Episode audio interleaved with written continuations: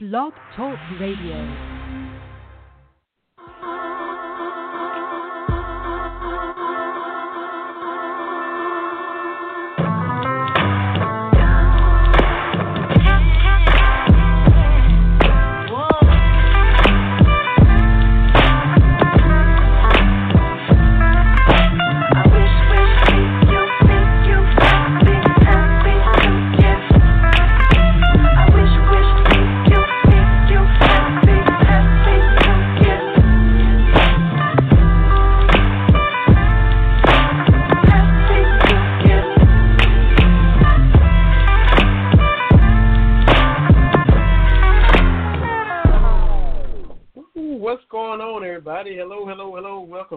Into Cats Talk Wednesday, another episode, because it is that time. Benny Hardy here, my man Terry TV Brown up in the Ville. What is going on, TV? How's everything, man? It is going great. We we've reached that point of the season, of the fall season. We've got uh, basketball competing. We've got football competing and playing well. We've got volleyball up to number three in the country. Man, it, it it's great to be a Wildcat. That's it. And another another sweep by the volleyball team, right? yeah, I mean, that that Coach Skinner's got them playing on fire. They are absolutely lights out.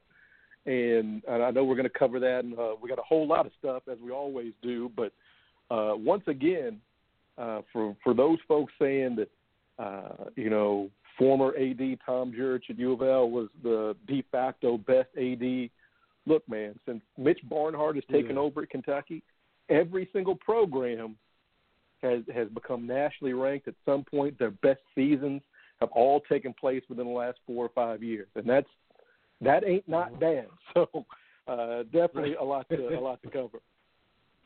That's it. Way to start off with a solid double negative too. That is that was strong. That ain't not bad. You, That was awesome. You can tell my Mama B doesn't always listen to the show because if she if she did, she would catch she would catch that one, and I would have to write my name on the board or something like that. So Yeah, she she would have shut us both down with that one. She sure would have. absolutely, Yeah, we got- absolutely. We got tons to talk about. We got, like you mentioned, the football team, the volleyball team, basketball. Everything's going. We got to look back at the game against Vandy. Uh, Kentucky bounced back from the loss to Ole Miss. Look ahead to the game at Athens uh, against the Georgia Bulldogs, who will be licking wounds when the Cats get between the hedges. Um, we have three basketball games that went down since we were on last, and that was our special Friday show that we had. We had the Utah Valley game, we had Vermont, we had last night in the Champions Classic uh, in Chicago against Kansas. Uh, have to dive into all those as well. About ten minutes from now, we'll have a guest, so we'll we'll hit Kentucky, hit some NFL with our guest Russell Baxter on Twitter. Bax Football Guru has written for everybody, covered NFL for years, worked at ESPN forever. Get his thoughts on the NFL, um, then jump back into everything else with, with, with Kentucky, the NBA. Um, got some guys who were in trouble abroad for UCLA that are back on American soil. Uh, we got Tennessee once again searching for a football coach. TV. Um, I saw a text on on Facebook from my buddy Michael who lives in Roanoke, but he's a big Tennessee fan. Grew up down here. It was from 2012, and it was the same Jon Gruden rumors as there are circulating right now. And so I texted him back. I said, "Man, nothing changed. This from five years ago. Y'all talking about it." So got all that to talk about. Um, some telling stuff from John Kelly too. I mean, it, you know, stuff comes out when the coach gets fired, but there's some particularly telling quotes that have come out today in the wake of Butch Jones being fired. We'll talk about that. Um, I mean, it's just just loaded like always, and I mean, and you know, uh, there's there's one less winless team in the NFL. That's all I'm to say. And I'm sure you'll have something to say about that. so yeah, tons of stuff to talk about, and I'm sure you got some soapbox moments So wherever you jump in, that's where we'll go, and then we'll get Russell Baxter at six fifteen.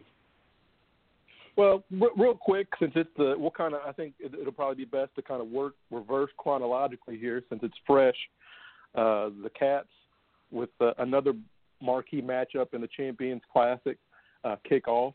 Uh, as you said, they've had three. They've worked in three games since our last show on Wednesday. Actually, since our last show, we had that special edition on Friday. And so we have seen just in those three games over, you know, that you know, five days, six days, well, not even that. Uh, we've seen a lot of progress already. Uh, you know, the uh, the tough game against Vermont, and I think I touched on this last week, is you know the uh, reflex is to see Vermont on your schedule and and say okay, and not be impressed, but just look. Yeah. You know, they had a pretty lengthy uh, like a 20, 24, 25 game win, uh, regular season winning streak, and they brought all that team back. Like they brought everybody back. Vermont did. So this is one of those teams that we were talking about with Utah Valley State a little bit. I think I touched on this on Friday. There's a very good chance Utah Valley State could win the WAC. There's a very good chance that uh, Vermont, and I don't know their conference off the top of my head, but they could win their conference. Uh, American America, East, I think. American, American East, East or something you like that. Yeah. That, in my mind, is a second round matchup. What we had on on Friday night. That is a team that if Kentucky is the one seed or two seed, and you could be playing a Vermont. So what we saw and what we saw kind of bleed over to last night is, and again, this isn't a crutch. I don't think it should be an excuse, but there is going to be a learning curve. You know, this was game three last night, and let me just say again, on on was it yeah Sunday, yeah Sunday against uh, uh, Vermont, coming down to the the, the last second there, uh, the Cats had to play, and that's what you want if you've got like you know the '96 team or a heavy veteran team, you can have some cupcakes and ease into it. But no, but what I like to see is the trial by fire that these kids have had to play from day one. That's only going to make them better. So last night uh, against Kansas, and I know Kansas doesn't quite have the the roster that they've had previously. Still a great team, obviously, but for the Cats to go out and and really my concern was the rebounding. I mean, it was atrocious in the first half, but they flipped the switch, flipped the uh, rebounding margin in the second half, and uh, you can be encouraged with how that game went. Uh, these guys are still trying to figure out how to play against one another. They're still trying to figure out how to play against co- college level players. Uh, one thing that is a little frustrating, and I'll get on my soapbox probably later on the show, is uh, one thing I've tried to do. One thing I'm doing is I'm trying to stay away a little bit from social media during the games because every missed shot doesn't mean we're not going to make the tournament. Every every time the other team scores doesn't mean Coach Cal doesn't know what he's doing. But some, but more than that is uh, I saw some stuff. Is Diallo trying to do too much? Is is Knox? Where is he? And and look, basketball's hard, and I, I touched on this. I really started preaching this during the 2013 uh, 2014 season, the the one with the tweak where we got it turned around. What you have to understand is these guys playing college or high school basketball not because they're bad kids, not because of bad coaching. They could do a lot simply because they were way better than every. Right? You know, it's, it's like you know Shaq in high school simply being seven foot. You're going to be able to do some things that aren't going to translate into college, and it takes some time. So there's that aspect. There's that aspect is if you look on their individual teams, even AAU teams, they each one of these players were the de facto man on their team. They were just better than everybody. The other nine players on the court, they were simply better than. So it to me, what it always seems is when do they start to trust each other? When do they start trusting the plays that are being run? When do they start trusting each other? Because that's where it comes in into play. And for people that don't want to buy into that, I urge you to watch the uh, documentary on the 1992 Dream Team, which history will say the greatest collection of talent ever. But they lost to that collegiate team in their first scrimmage. They had to learn to play together. They had to learn to trust one another, even though I'm Magic Johnson, I've got my resume, I've got to be able to defer to Michael Jordan. As crazy as that sounds, you have to learn that. And so, what I like to see is these trial by fire, these tough games where, you know, you may be more talented than the team you're playing against, looking at Vermont, but they know they know how to run their system. They know what they're doing. You know, how can you as a young player in, in adapt to it? How can you help your teammates adapt to it? And and real quick, my highlight of last night, Sacha Killeya-Jones. He played phenomenal. This and this was the guy that that you know he was did not play coach's decision. I didn't realize from like January the twentieth to the end of the season. I, yeah. I knew it was a stretch, but he didn't play. And a lot of folks, and, and again, we see phenomenal uh, freshmen come in. Anthony Davis, Michael Kidd Gilchrist, from day one, uh, Malik Monk, from day one, boom. That's not the normal pattern. You know, we, you know, it used to be the thing was you have a, a couple of good freshmen around the country. You know, that's why the diaper dandy thing with Dick Vitale was so big because there was kind of a rarity to have a freshman ready to go, but you always were waiting for that leap from freshman to sophomore year. Now we got Sacha Killeya-Jones that can come in and deliver it. And I tweeted this out earlier. If he can contribute and fill that role with with a Darius Miller in 2012, we saw he had some range on his jump shot.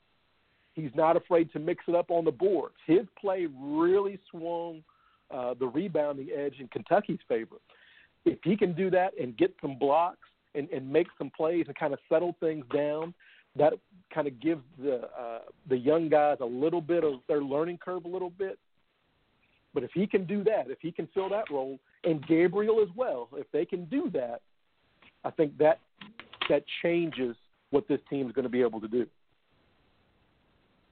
We'll definitely have to talk about Darius Miller later on in the show as well. It's ironic Absolutely. that you bring that comparison up when when referencing Sacha Killeya-Jones. But just you know, uh, youth, young every year, new team every year, getting guys acclimated every year. And this year is the exception to that rule because the experience that you bring back is even more minimal than normal. The sophomores haven't even got a lot of experience, and we're talking Gabriel is practically it. And then you just mentioned Sacha Killeya-Jones, who didn't play from New Year's Day on to the rest of the season. So that's why that's why you know people from other fan bases, oh, they're so young, this, that, and that, blah, blah, blah. That's why that's the case because this is an exceptionally young team. So you got to get them all up to speed. The freshman thing, we like you talked about freshmen turning into sophomores, the, the leap and the progress they make from freshman to sophomore. Now that happens as freshmen, and some freshmen come in ready and, and ball out from the, the get go. Then you also have the fan base now wanting the whole process to speed up. We know it's going to be a work in progress from the Cats now until February and March. But now fans just, it's like they just want to avoid and sidestep all the bumps and bruises and growing pains, and you can't do that. Everything is already accelerated, but you're not going to have continuity as a team until you play as a team and get that continuity. I mean, Stockton and Malone didn't know each other were, you know, without looking until playing for some years. So the continuity and the gelling process is still going to take time. There's, there's just no way you can accelerate that, no matter how good these guys are. Um, but we will definitely talk about that as we continue. These first 15 minutes of the show have accelerated, and our guest is on the line now. He's covered the NFL for everybody. By the time I read off everything done, we really could just wrap up the show and go home. But we're talking about NFL Spin Zone, Fansided, Elite Sports New York, ESPN. He's been on the show with us before, talked NFL, and he's uh, generous enough to hop on again and talk some NFL with us. I'm talking about Russell Baxter, Bax football guru. The football knowledge is in the name. Russell, thanks for joining us again on the show. How are you this evening, sir? I'm good, sir. Long time no talk. How you been? Can't complain. It has been a while. It has been. A, it's been a year or two. We had you on and, and chatted up the NFL and had a ball and uh, should have Yeah, should have and bothered you again to see if I can get you on. Yeah, I know. And then there was the restraining order, and um, and then you know, I, you know, then you guys play hard to get, and you know, what are we doing? So Well, well, um, we're sorry. We're sorry. that's all right. That's all right. Don't But- think it. It's it's just it's just business.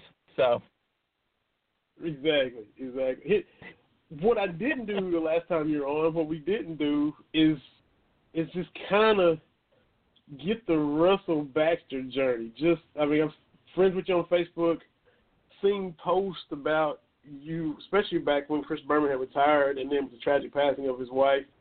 You spending time with him, you in Bristol, Connecticut, watching games with Chris Berman on a Sunday when you were working with ESPN. Tell us about your journey up to that point, and then what's it like just hanging out? You know, you're watching with Chris and Tom Jackson and all those guys. Tell us some of that, and then we'll get into some yeah, it, I mean, what, so so very fortunate, Vinny. I mean, I, uh, you know, was a was a trying to formulate what my career was going to be. Uh, you know, I, I didn't go to college. Uh, had a lot of NFL uh, numbers in my head. Um, started just writing for different people. Uh, sent out my resume, no luck. Finally, in 1987, 30 years ago, uh, a man in New in New York, uh, Port Washington, Long Island, decided to take a chance on me, and later told me that he hired me on my cover letter and not my resume because he was looking for a football fan. Um, that man was Howie Schwab, who you know Oh, anybody who knows ESPN um, knows he basically created the research department there. Um, onward to Stump the Schwab and so many other things that he you know he's did. He was a big part of my life. Um, and then you know suddenly I became entrenched with the NFL people up there, and lo and behold, I'm spending afternoons with Chris and Tommy watching football games and uh, doing prime time in the studio for 17 years live, which was a, a thrill, a moment. Chris and Tommy are very they're part of my family. Um, you know, Tommy was Tommy was there when I got married. Chris was there when I christened my daughter. Um, well, the priest christened my daughter. They wouldn't let me do it. So, um, but I mean, and, and to this day, even though I left ESPN, and you know, Chris is in semi-retirement. You know, he still does some things for them, so on. And Tommy's retired. Uh, you know, they'll they'll always be big parts of my life. You know, I've uh, yeah, I've talked about writing books and different things that should talk about how incredibly fortunate I was to spend all that time watching a game. And uh, you know, sometimes it baffles me with our, you know, with the way we cover things now. And in my, and I'm not going to get on my soapbox or anything, but you know, for for people out there who do what I do, don't forget that this is supposed to be fun. And you're more than welcome to get on the soapbox. That's that's the foundation of the show. Terry lives on the soapbox. No, I understand show, so- that. I only get a, I only get on the soapbox now so I can reach things. Okay, so I definitely understand. And and Terry and I are seventies kids, so we were, you know, teenagers in the mid nineties.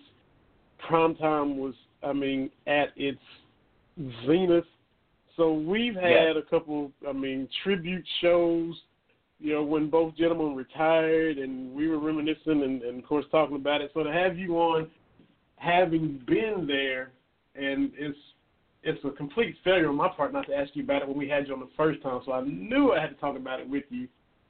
This oh, I listen. I I talk about with such fond memories and so on, and the beauty of watching the chemistry between Chris Berman and Tom Jackson. It was just very natural. You know, Tommy comes at it from being a three-time Pro Bowler and a 14-year veteran in the NFL, and Chris comes at it from uh, a love for history, um, a great writer that he is. Um, understand me, his his legacy goes back to you know watching the AFL games with his his brother and his father at Old Shea Stadium. That's how he learned football. Um, you know, you sit and talk with Chris. I mean, you get your money's worth. You know, we used to have. Here's a little side story. Before we used to have our Saturday production meetings, and Coach Bill Parcells was um, uh, with us uh, back in the early 2000s. Before he went to the uh, Dallas Cowboys for a little bit, and then he wound up coming back um, sitting in a room just with Chris and, and Coach and listening to them talk about old AFL. And the AFL is a little older than me. Um, I was born in '59. The league was around in '60, so I really didn't have that much exposure to it. But if if you were dumb enough to interrupt when they were talking and didn't just sit there and learn and listen, and that's something I tell people all the time. I've worked with not only you know great play-by-play and announcers and hosts and stuff. Sterling Sharpe, Jim Kelly, Joe Theismann, uh, you know, Bill Parcells. I did a draft once with Jimmy Johnson. I did the um, expansion draft with Bill Walsh, uh, Mike Lombardi. Um, you know, I can go on and on. And Derrick Brooks, John Lynch. Uh, you know, so many people I worked with, and I'm leaving people out. But don't kid yourself. They played the game. They were on the field. They were in the locker room. They were in training camp. We as writers don't have that. So don't sit there and pretend you know more than they do. Just sit and take it all in. And, gee, what a novel concept. Sit and listen and learn. I did. Talking with Russell Baxter, Bax football guru. So when you're saying when when they pull the you never played the game card, be it a press conference or or in studio on the show, as a person in the media, you don't even bristle at that. You just well, I, I, I gotta be honest with aspect. you. That uh, that was never. Well, here's the thing, that was never pulled with me. Okay, in the people I worked mm-hmm. with, and I, and and I understand why it was never pulled with me because I never sat there and pretended that I knew more than these gentlemen. Okay, mm-hmm. um, you know, I, I, I never did, and I never will. Okay, I just you sit there and learn, and I used to get some very high compliments from Coach Parcells and and Sterling and Tommy and so on. I mean, but I can't, you know, duplicate what they did. Okay, it's an, it's a learning experience. And listen, we all have egos, and we all have you know, we know this and we know that. Okay, I know my history. Hmm. Okay, I could sit here and, and do 51 Super Bowls, you know, score an MVP in about five minutes without even looking it up. Mm-hmm. Okay, hmm. doesn't doesn't mean I doesn't mean I suited up. Right.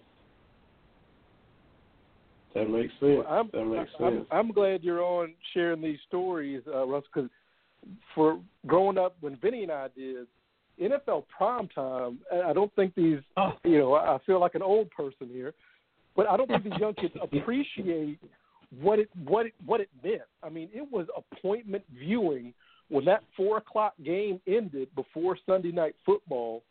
You knew you were going to get highlights no matter how bad your team was, you were going to get fun, informative highlights uh, because Chris Berman, uh, he was a showman. And it, it was mm-hmm. just all your highlights condensed down. I mean, I can still, as crazy as it sounds, you know, I'm watching highlights. I can still hear the theme music in my head.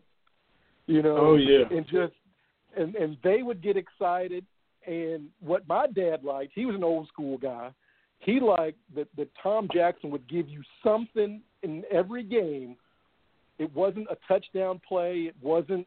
It was just something that a player had done that he could highlight and say, you know, yeah, the touchdown happened over here, but look at this action here, and this is what you know really sprung that play. So uh, that was one of my favorite all-time shows. I mean, it was appointment viewing. I mean, you couldn't get to ESPN fast enough, you know, uh, to to catch it, and and then how you all were able to turn around even the late games, have highlights ready, you know, before the end of the hour was up. That was fantastic. It was just, it was a great, great show. And I, I'm well, I'm done, beauty, you know, with all this. The beauty of that show also was a couple things, which doesn't necessarily exist now. Um, and I don't know what the contract situation because I've been gone from ESPN, you know, for about six years now. Um, back in the day, I'll sound like an old person too. Um, they had they had unlimited rights in terms of a highlight. So in other words, if there was a la- you know a not competitive game on, we could do that in 35 or 40 seconds. Okay, but if there was something like Buffalo and San Francisco in 1992 when it was 34-31 and there were no punts in the game, we could do a five or six minute highlight. Okay, and they did. So that was the beauty of what that was. Now, the other beauty, which was the real craft and the chemistry, okay, we would sit upstairs and watch the games, um, production assistants, and one of my jobs was to prep the production assistants in terms of statistics and, and all that different stuff. And the early games were then brought up to the room about, you know, 6 o'clock, 6.30, look at the games, Chris and Tommy would go over their thing, how they felt about the highlight. Chris was, you know, uh, Chris was like the director as well and an editor, okay? Because he wanted to make sure that what we saw in the room is what you saw on that show. Now, here comes the beauty. So now you're on set, and the four o'clock games come rolling in. And Tommy and Chris have not seen the highlights. They've seen some of the games, some of the game because you know, there's a lot of stuff, you know, getting down to the studio, uh, tracking, all the different behind the scenes stuff that I don't want to bore you with. Uh, Tommy, here's your shot sheet. Chris is here's your shot sheet. Here comes the highlight. And then that's where the natural chemistry came in. And understand what these shot sheets are like. This, these are not scripted. This is basically Jim Kelly to Andre Reed, 69 yards, touchdown. That's when the experience, the humor, the analysis all came in from Chris and Tommy. And I don't want to overlook Robin Roberts, who did the show for a while, and Bill Pidto, who did the show, show for a while, and the late Stuart Scott, who did the show for a while, when you know three man. But Tommy and Chris created something really wonderful. And if you, for people who, you know, don't know the older prime time opposed to the current prime time, jump on YouTube and take a look. When when Chris's when it was announced that Chris was going to be semi-retiring and stepping away, the outpouring of emotion is just like what you guys are doing tonight. People wanted to talk about prime time, and it was appointment viewing. It was appointment viewing for players, coaches, GMs. These guys all knew the nicknames because they heard them. They're in the locker room after the game or they're in the locker room before the Sunday night game. I mean, it was, it, you know, magical sounds corny. Magical is accurate. Yeah, it sure was. And then you mentioned Bill Pidto, which, and I forgot about him. You know, you, you see all of them come and go, and he had his just little subtle deadpan a developing situation, almost kind of Cosell-ish, but it was it was good though. Bill was fun to work with. Robin is, is such a wonderful person. Stuart, who really kind of you know took that, doing you know some games on prime time, and, and that all eventually he became the host for Monday Night Countdown, and I got to do that show with him as I did the show when it first started. People, uh, trivia people out there, was actually called NFL Prime Monday when it began in 1993, and it was Mike Tirico hosted it, and uh, you know, it, it's so it's so much involvement of the NFL product there. I mean, Sunday Countdown was Sunday Game Day. It was NFL Game Day. It wasn't always three hours or two hours. It was a shortened version, but I can tell you the people who were involved the love, the passion that went into doing those shows, it was huge. And I, you know, I'm very fortunate. I saw a bunch of those people recently, as a matter of fact. A lot of them who are no longer with the company anymore, but the feelings we all have for each other and the feelings for the work and what was created, those will never go away. That is awesome. That is awesome. We are talking with Russell Baxter, uh, NFL Spin Zone, and various other outlets. And you mentioned Russell how you know your knowledge and extensive history of the game. You know, Super Bowl one till now, game score MVP, no sweat. My question coming into well coming into this year or any year, how do you approach it? Is there a certain angle that you have or storylines that you look for already, or do you just kind of let it come to you as OTAs and preseason starts? How do you approach each individual season? I stay informed. Okay, um, you know, for what I do, which is more st- statistically and historically based, it's a matter of watching. Watching on Sunday is very, very important. Watching and putting the numbers together is very important. Numbers without context are just numbers. Okay? Understanding what the numbers mean, understanding, uh, trying to explain. I mean, a passer rating, and I'm not I'm not going to knock passer. I understand what passer rating is. Passer rating is not a quarterback rating. Okay? It's a very hard thing for people to figure out because the formula is very, very complex. I used to kid all the time 98.6 is a body temperature, it's not the rating for a passer. Okay? So, understanding when a team is first in the league against the run and 31st against the pass. Answer why drive when you can fly? Okay? well, understanding what numbers mean, okay? Because you're watching the games. It's not, you don't take a number and then make a story out of it.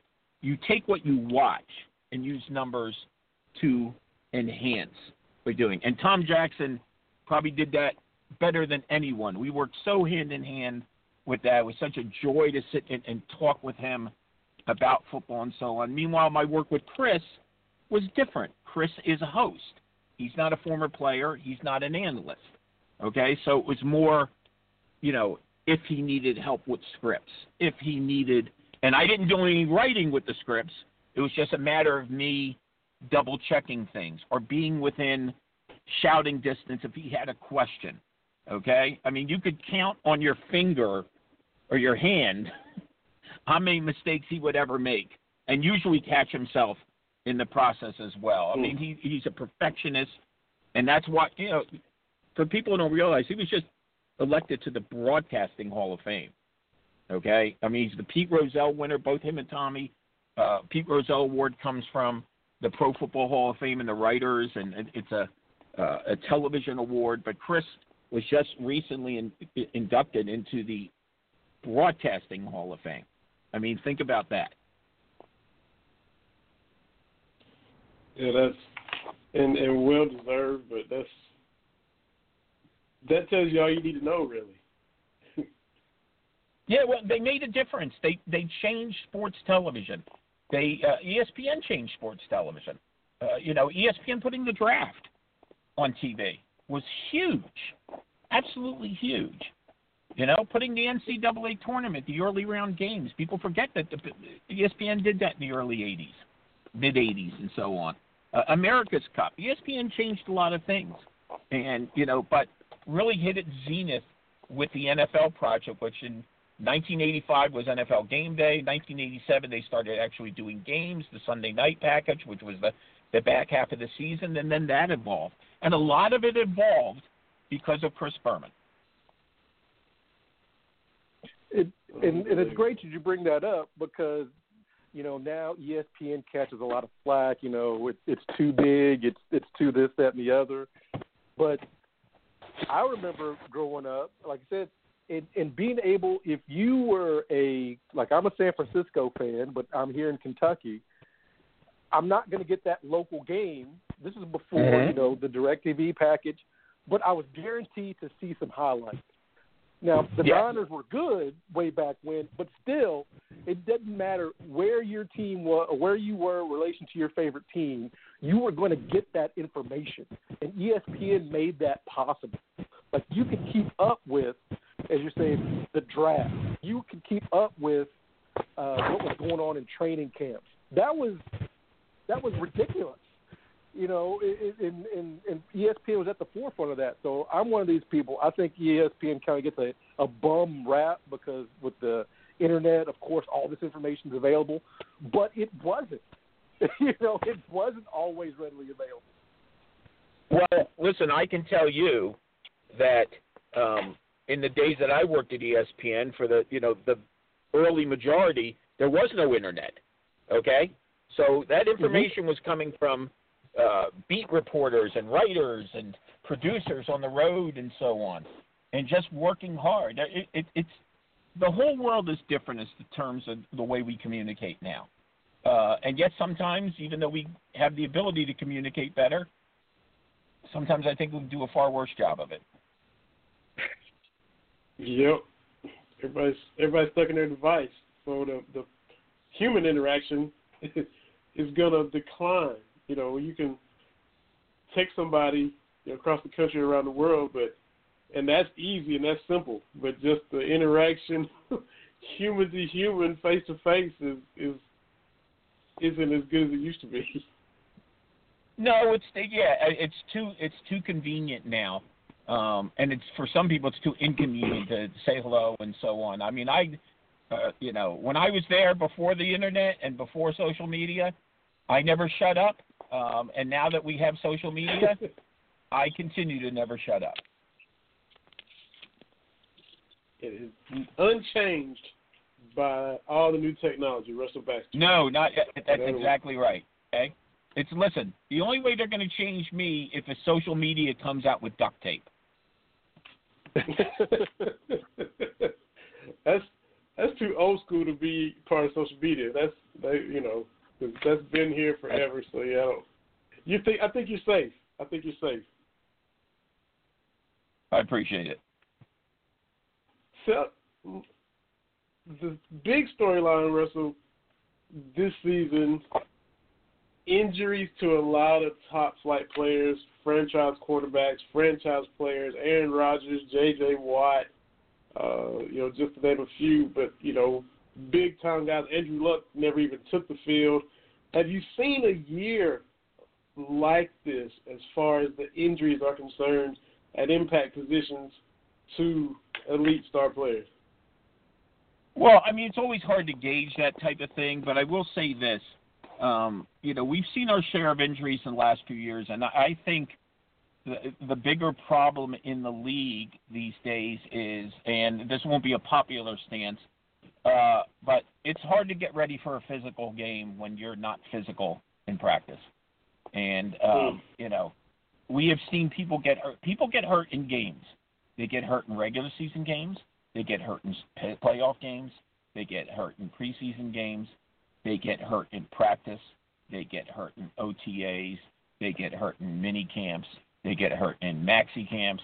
They get hurt in Vanda camps. Um, people get players get hurt when they're not even doing anything football related. Okay, Deshaun, what was Deshaun Watson doing? He was practicing. Okay, and blew out his knee. It's a physical, rough game, and yet I don't think we do a good job anymore. You know, I think the preseason is destroying it. The one thing I noticed this preseason I thought was a little alarming was the fact that you know how the preseason is, which I don't agree with. I don't I don't like the fact that you you know, your regulars play a quarter and then your regulars maybe play a quarter and a half and then they play the quote unquote dress rehearsal game for maybe Mhm. a half, three quarters. And then they dial it down in the fourth game. Well, in that dress rehearsal game this year, you know, just at glance, I saw some players not playing there as well. And I don't know how that affected teams as far as injury.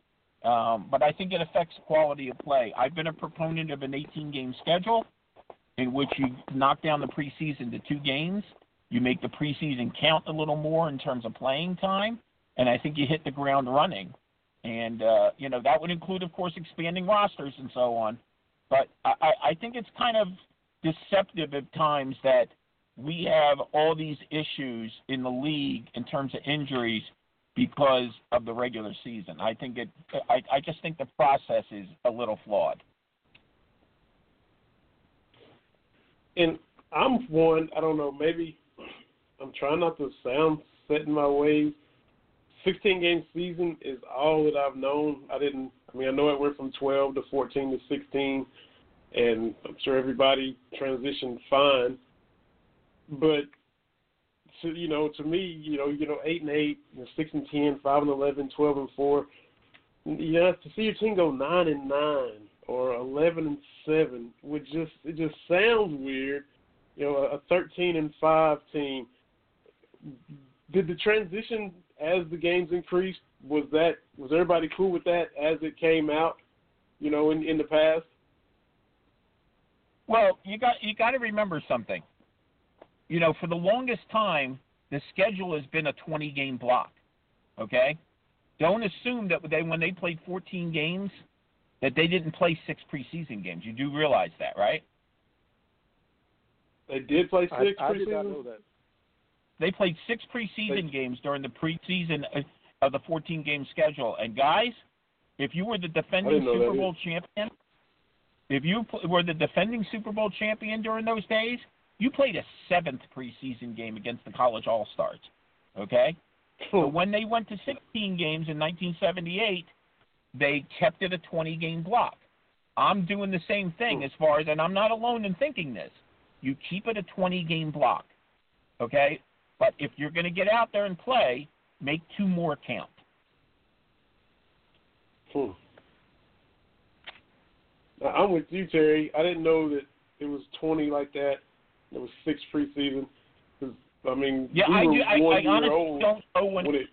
What, when when it was a 12 game schedule. I don't think there were eight preseason games. I think this is one that when we got to the television contracts and so on, and and, and things changed and so on. So uh, I, I want to say in 1960 it was still a 12 game schedule. I think it's I think in 61 is when it changed to 14. But yeah, you used to play seven. If you were defending Super Bowl champion, for instance, the Pittsburgh Steelers in 1975 played 21 games. Seven didn't count, and that's even before the postseason. Man. And so, so Jim Brown played some seasons with 14 games I thought he I thought he was twelve. Yeah, I want to he had some he did. Jim Brown played from fifty seven to sixty five. So I think there were some yeah. 14 game seasons in there. You know, Jim Brown could have okay. played a, a 29 game season and ran over people.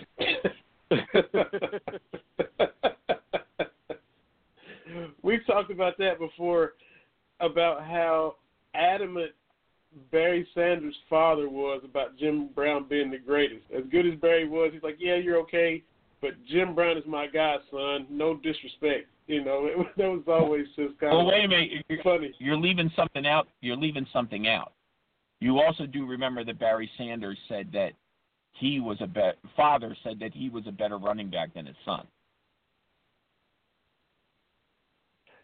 Yeah, yeah. He his father always took Jim over Barry, right? Yes, but he also said Yeah, yeah. He also said He that was he a- was a better run. He, meaning himself, was a better oh, running back oh. than. Go back and go back and find that clip.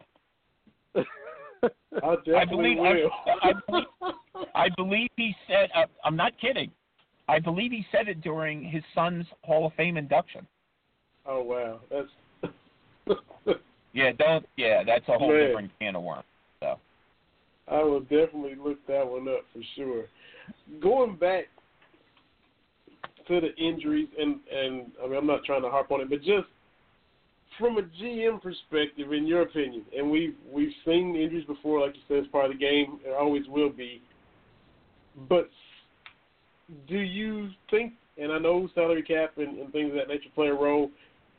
Do you think preparation for injury could be better? And I'm talking about, in particular, maybe let's say Green Bay and Indianapolis, where we've heard for years, we've seen for years, the offensive line in Indianapolis is not great. The offensive line in Green Bay is not great. They, you know, and this is year after year after year, kind of this recurring theme to where Aaron Rodgers makes everything happen. Andrew Luck kind of did the same thing when he was healthy in Indianapolis. Uh, got good players, but we see what happens to them when they're injured. I know the quarterback position is, is all important, but could some of these GMs have drafted better and, and bolstered that line up over some years to to kind of? I mean, you're going to get hit anyway. They scramble, but could they have put some better pieces in some better places to maybe prepare should they have an injury to a Rodgers or a Luck? Or am I just out here all alone in my thoughts? Well, it kind of depends on how you build build your team. And guys, I got to leave you at this, okay? Um, depending on how Okay. you, if you build your team around the quarterback, um, then you're not going to be a complete team, and that's that's the thing to keep in mind. So that's that's why I was just kind of think, I was like, you know, they should have maybe done a little more damage control, a little more foresight into it, and and that's why I definitely wanted to ask you that, and definitely enjoy having you on to reminisce about prime time, and maybe it won't be won't be so long between visits for you, and we won't ever play hard to get ever again. You got it, guys. Absolutely. Thank you, Russell. Thank you so Thank much, you. Russell. Russell Baxter, Bax football guru. Man, I, it was it would have been cool to ask him more NFL stuff, but I'm glad we went the primetime route because he was there, TB, in the room, in the studio, seeing in person everything we were enjoying every Sunday on TV. Yeah, and, and the thing is, uh, again, not to sound, uh, well, you know, we're older now, and uh, Yeah. which is which is which is funny that uh, I just saw today that Vince Carter has missed the last couple of games with kidney stones. So Mm. he's our age, so that's that's an old man Yeah. issue right there. Like kidney stones keep me out. Yeah, that's a that's a that's an old man issue. But uh, and we talked about this when when when uh, Chris Berman retired and Tom Jackson retired, and just how big of an impact NFL primetime had. And like Russell touched on, I've heard stories, you know, players of that era talk about, you know, having, you know, with the early games, getting back to the locker room to see NFL primetime. And uh, I, I know people, a lot of people not a big fan of Chris Berman, the nicknames, but you know, there was a, a, like a ten year period where that show was must see TV for the NFL. And that's pretty. That's a remarkable shelf life. Uh, when when you kind of think about what kind of show it was, uh, the chemistry they had was natural. It was one of those things they've tried to replicate over and over again, but you but you couldn't. Uh, you could only do it if you had Chris Berman and you had uh, Tom Jackson. That's for sure. Um, we'll catch us a quick break. Before we do, let me flip the script to high school real quick because uh, the playoffs are still going on, and you can roll your eyes, but the Harlan County Black Bears are still in their TV. Uh, last Wednesday, we talked about them beating Pulaski County 40 to nothing, and that set up a matchup with North Laurel who was eight and two in the regular season. One of those two losses was courtesy of Harlan County. They went to North Laurel, beat them in the regular season. They had to go there again in the playoffs, and Harlan County beat them again, beat them twenty-eight to twenty-one. So North Laurel finished their season nine and three. Two of those three losses were courtesy of the Harlan County Black Bears. So that sets up a matchup now with Southwestern on the road again, third straight week in the playoffs on the road. Southwestern is ten and two, eight and two regular season, demolished their two opponents in the playoffs. So another tall order, but the Black Bears have gotten hot and are playing great at the right time. So see if they can go and, and knock off another opponent on the road Friday at Southwestern. They're now seven and five after starting the season one and four. They're six and one their last seven, seven and five heading to ten and two to play Southwestern. Uh, so we'll see what happens this coming Friday. Had to get that in. We'll get a lot more in on the other side. 845-277-9373 at Cats Talk Wednesday on Facebook and Twitter. Vinny Hardy and Terry Brown here to get to some Kentucky football. Darius Miller, UCLA, Kentucky basketball, all of that. And, and you just never know. Stay tuned. Who knows where to go? But we'll be back to see in just a couple of minutes.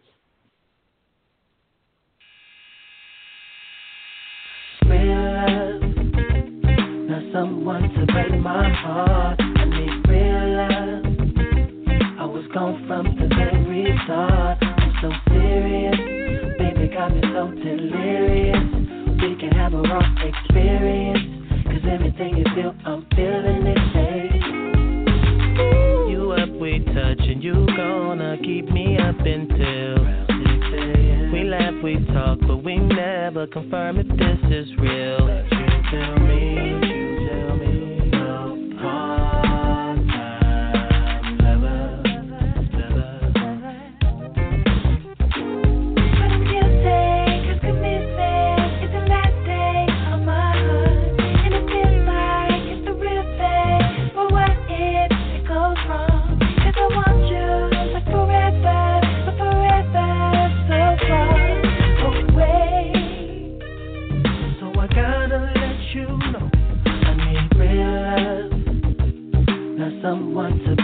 I need real love.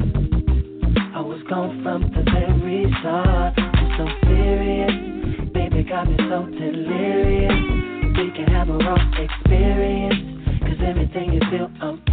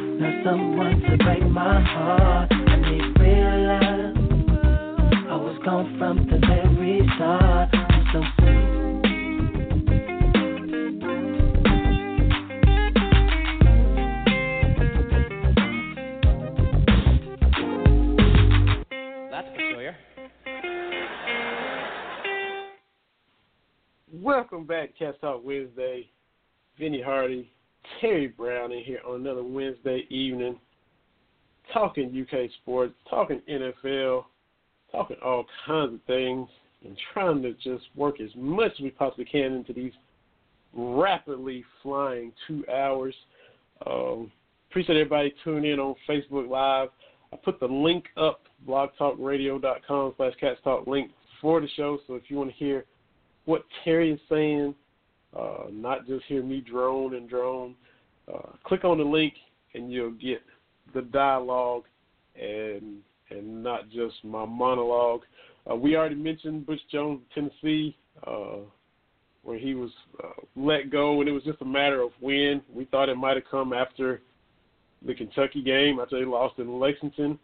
Uh, we thought maybe it would have been after South Carolina. Heck, might thought it might have been after the Georgia game when they lost forty-one to nothing. It was just a matter, and their fan base was getting upset. they were like, "What? What are you waiting on?" the athletic director was catching heat, John Currie, uh, for not making the move sooner. Um, my buddy Tony Wallace has checked in on Facebook Live, and uh, he's down here, Tennessee fan, born and raised. Um, our kids play together all the time, so they are big buddies. And I texted him a, a couple of days ago asking, you know, who do you want? Who do you think you're gonna get? And he would like uh, Dan Mullen, and that's you hearing his name. Uh, you heard his name when Florida let McElwain go. Now you're hearing his name. Tennessee letting Butch Jones go. Maybe he's ready to leave Mississippi State. Uh, maybe he's just gonna stay put there and keep working what he's done already down there. So I text Tony and asked him. I said, "Who do you who do you want? Who do you think you'll get?" He said he'd be cool with Mullen, but he said he thinks Tennessee will end up with like Buddy Stephens from Last Chance U or somebody like that from East Mississippi Community College. so he said, you know, he doesn't have much faith in Tennessee making a good hire. He just posted in the comments on Facebook Live that he sent us his new hashtag bring Buddy to the hill. So he thinks they're gonna get like Buddy Stephens, somebody like that from from but he's not expecting a lot of the new Tennessee administration. A lot of people down here, TB, are just not really excited about the thought of Mullen. They're kind of poo-pooing it. Dan Mullen in the East would be scary. Dan Mullen at any school with more resources and better facilities than what he's got at Mississippi State would be scary. He had Mississippi State number one in the country when Dak Prescott when they came up to Lexington. Mississippi State put Dan Mullen in the East where he doesn't have to play Alabama and Auburn and LSU every year. He was a good offensive coordinator at Florida. Dan Mullen could kind of be a nightmare for for a lot of people if he moved over and took a job in the East. But but if the the point comes in, he he's got to say, okay, is the Tennessee situation going to be better than where he is? The the money may be better, and I, and I get that, but but he's got to look, and you know, I'm no. We talk about we're not recruiting guys. I'm not, you know, a coaching uh, kind of guy. Is Tennessee that job. It's it's it's weird, and I and I say that in the context of college football in general. You know, we think we we we debate in college basketball who are your blue blood programs, and you can rattle off, you know, you can rattle off, you know, five or six blue blood programs. You can get that, but when you talk college football, it's a little bit different because. Uh, I read an article about Jim Harbaugh at Michigan, and I don't know why it didn't click, but outside of the Charles Woodson '97 team that split the national championship, that's all Michigan's had since like 1947. You know, and, and when you look at Tennessee, and yes, they've been really, really good, but you know that '98 team was their only championship in you know in 40 years or so. So it's a little bit different, I think, with college football. Is Tennessee still quote unquote Tennessee, or does Dan Mullen say, hey, you know, I got a pretty good thing going in uh, Starkville outside of the Cowbells. Do I stay here? I, I think it's a little bit different when it comes to when it comes to college football. Uh, you know, Texas A&M. You know, I've reports that Sumlin's on his way out, and you have to say to yourself, okay, Texas A&M, where do you think that where do you usually fit into the college football hierarchy? You know, is it a top five program? You know, I don't know. You know, those are things that that the athletic directors and and and the fans have to be honest with kind of where they fit into the chain. You know, if if we were to fire Mark Stoops at Kentucky, or if he was to leave for another job, you have to be realistic with with what kind of uh, coach you could bring in. You know, uh, I, I, I don't think, and I, it sounds like a lot of your your your your uh, your folks down Tennessee way are kind of understanding that they may not get a, a, a named person to come in. You know, it may not happen. They may have to go the coordinator, the you know somebody from a small school. They may have to do that. Uh, but Tennessee as a program does have some some some built-in uh, benefits that you know a Kentucky doesn't have. So uh, if it's Dan Mullen or whoever it is, uh, they're going to have some things at their disposal. But uh, the landscape of college football is a lot different than it was even you know ten years ago. And I'm not saying that if Mullen came, he'd win a national championship, and he might not even come. A, lot has also been brought up that he's kind of a, a private guy. Um, you can kind of do your thing at Mississippi State. Surely they love their football. They, you know, passionate about it, just like every SEC team is. But from you know the, a media standpoint, it's a lot more of a fishbowl here in Knoxville. Not saying that Knoxville media is like New York, but compared to where it is in Starkville, you know, if he's a private guy, that could wear on him, you know, because every Monday, I mean, Coach Stoops does his Monday afternoon, Butch Jones does his, and it's it's a lot of them. It's a throng there waiting for you every Monday when you come out as the coach at Tennessee. Uh, Butch Jones was thin skinned. There were several tense moments of him, you know, wanting to to bite somebody's head off for no reason or, or get a little uh, feathers ruffled for no reason to try to fuss at the media for no reason. Dan Mullen might not want to fool with that. Uh, and and we Tennessee does have you know better facilities and better everything than a Mississippi State, better recruiting base than a Mississippi State, able to pay more money than a Mississippi State, and he knows that, and everybody does know that.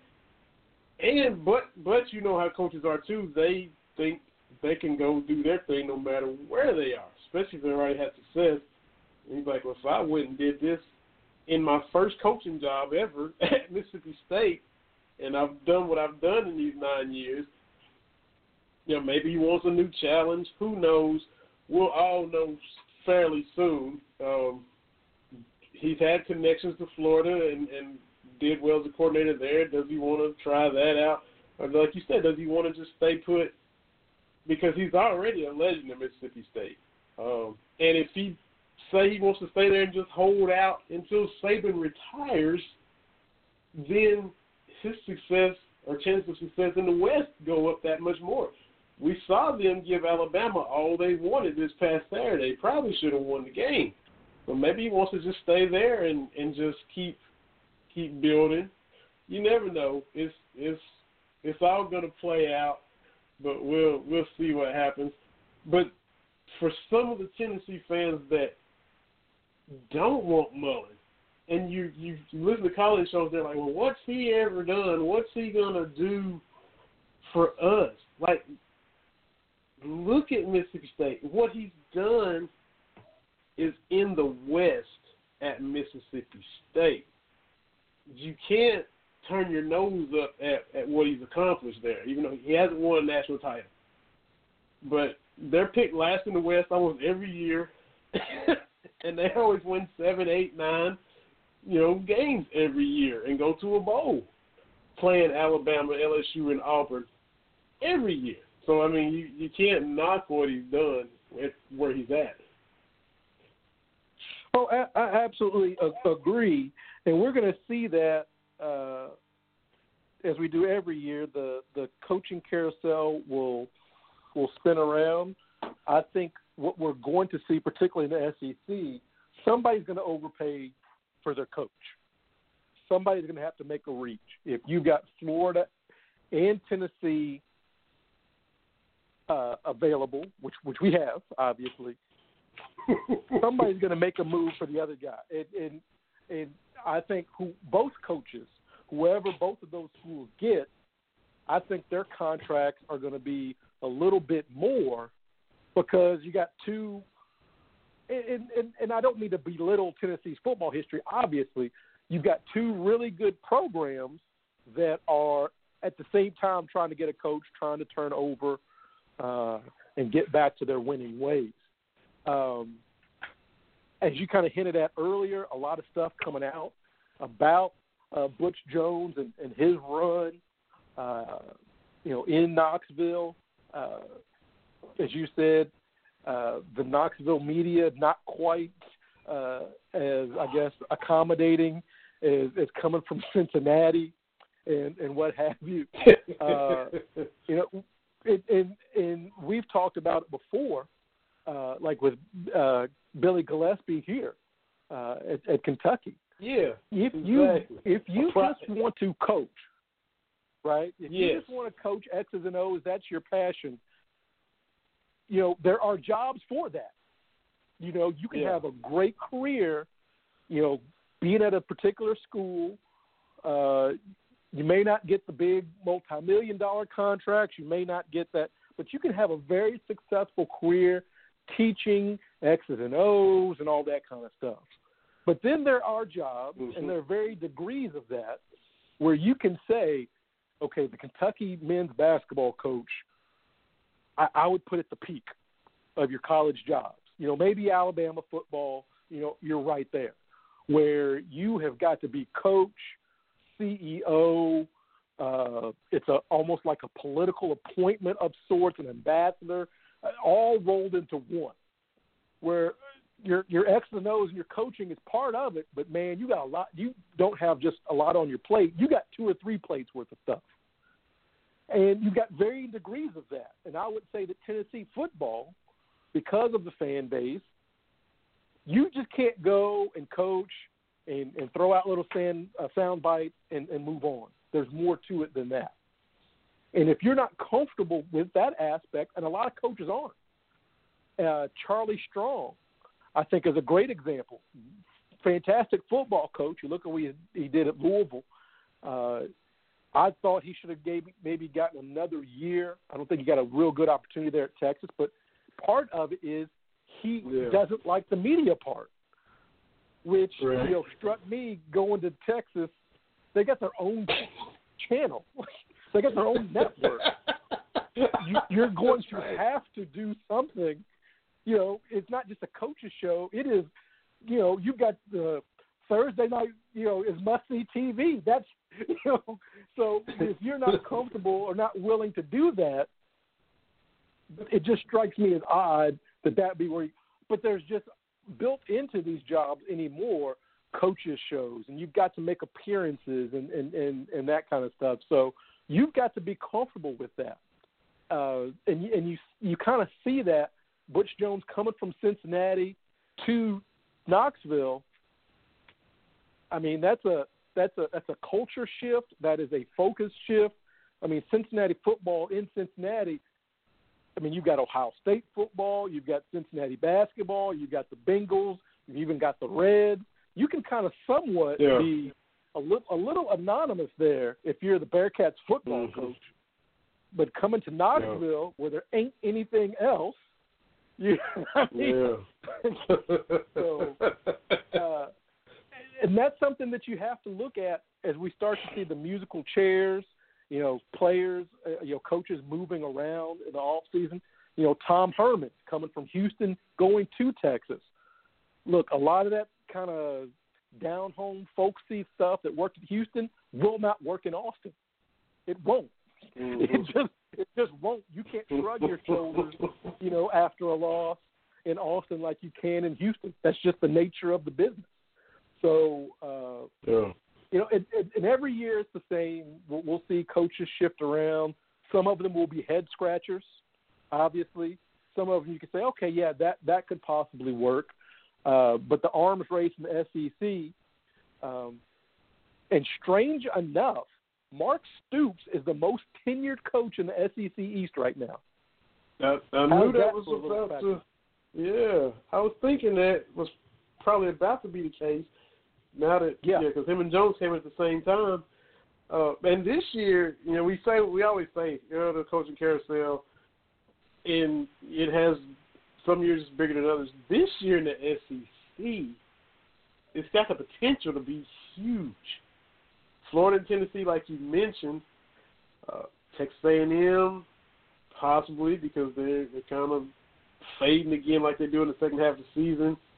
Uh, Arkansas is struggling, um, and the athletic director just according to I think Bruce Feldman, got removed today. Ole Miss will probably make a change from Matt Luke. Uh, Auburn is, and they're going to have a new AD as well. It's week to week with Auburn. Uh, if Gus Malzahn loses to Georgia Saturday, his seat is uber hot. He cooled it down a lot by not only beating Georgia but but whooping them because that's their second biggest rival behind Alabama. But if you flash back to last year, Auburn plays LSU in I think the loser of that game would have got fired on the spot. Auburn ends up winning, and and it's the end for Les Miles. The LSU won that game. And it was probably going to be the end for Gus Malzahn. So Gus is cool at this second, but if you lose to Alabama, it's going to be you know the pitchforks will be out all over again. So it's six teams potentially. I mean, maybe Missouri makes a move, but if, or if Odom gets into a bowl game, who knows? You got almost half the league that might make a coaching change in SEC football. That is as as used to it as we are as a coaching carousel. That's still kind of eye opening when you might have a, half a league make a move in one off season. Well, well, uh, the the the funny thing is uh, with uh, with Alabama coming in being so ridiculously dominant and just I know they don't win it every year, but they have been so just dominant that it's forced other uh, the the other I was going to say the other eleven, but other thirteen since the expansion teams Yeah. to really find their Nick Saban. Well, you have to do what works for you. Uh, and the problem is, if you're in the West and you have to play Alabama every year, uh, that becomes a challenge. And the challenge is, like Ole Miss and Mississippi State has done recently. Okay, you beat Alabama, but then you stumble against, you know, uh, Auburn, or you stumble against South Carolina or Vanderbilt, whoever. Alabama ends up going to the SEC anyway. I, I think a Yeah. lot of teams, particularly in the West, put all their eggs in the Alabama basket. You know, we've talked about this before. That when it comes to SEC football, it's, it's Alabama. That is the game that, that you know you can get hyped about. It's a you know a big day when Alabama comes to town. Same way with Kentucky basketball, and we have seen this this factor of people playing above their heads when Kentucky comes to town, and then they you know Yeah. pardon my language crap the bed against somebody else. So Mm-hmm. you've got a lot of folks chasing Alabama, but you have to be who you are. And for the Kentucky coach to be the most tenured coach and having probably his best season, and we need to we need to definitely d- dive into this seven and three record, uh, rarefied air as it is. Uh, I think that's remarkable. Uh, again, Barnhart, you know, we like to, or some folks like to put all the bad coaching hires on him, and the good ones come from the coaching hire fairy. I don't know how that works, but Mark Stoops has objectively improved the program. Two wins, five wins, five wins, seven, to at least seven. I'm no math major, but that to me shows improvement and people can say, "Oh, the SEC is down, the East is down. whatever." You beat an SEC team, and we finally got a non-nail biter game against uh, Vanderbilt. You handle Yeah. an SEC team, you double them up. That's a win. Look, uh, we we have said this throughout this entire season, and then going back to last season. We are winning games that we have all seen Kentucky lose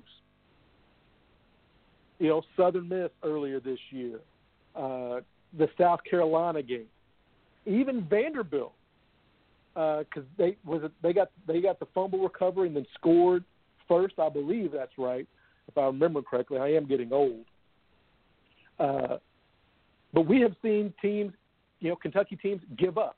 You know, you, you you give up that play and then that's that's all she wrote. You move on. But this team has kept fighting. All right this team right here, And and, and T.J. Beesner uh, of, of uh, KSTV tweeted out something that I had really thought about. It's one of those things you know.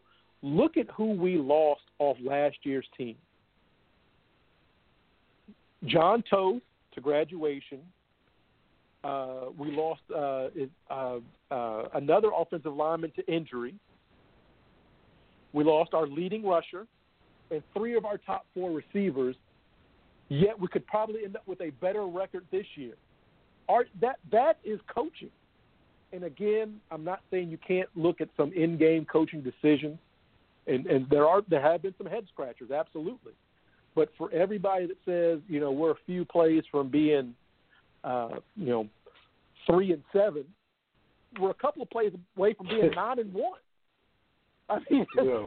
so seven and six or, or seven wins, seven and three, four wins, four SEC wins in back-to-back seasons. He's the third coach to do it in 50 years. I, look, I don't care how down the rest of the SEC is, and Fred Ma- Maggard, your home guy, friend of the show, is a absolute saint for putting up with crazy Kentucky fans on Twitter. and he's just Yeah. tweeting out. People say, you know, well, who did we beat? South Carolina is at seven wins. You know, Missouri has turned it on. Yeah. Okay, you know, Southern Yep. Miss, Eastern Michigan may not get the sizzle meter going, but these are quality teams that the Cats have defeated. Well, you know, what wins do we have? Look, if we had beaten Florida, if we had beaten uh, Ole Miss, then those same people would say, well, you know, that's not that big, big a win. Florida's not really Florida this year, and Ole Miss, you know, with all their turmoil. But as Freddie Maggard points out, coaching issues and turmoil aside, those teams still have talent on their rosters. You know, Ole Miss has, you know, six or seven guys that can go a couple days NFL drafts. There is talent Yeah, that Kentucky sure is playing. And it's, Mhm. it's just crazy to be so dismissive of the success that they've had. And you mentioned Cole Mosier lost to injury from the offensive line.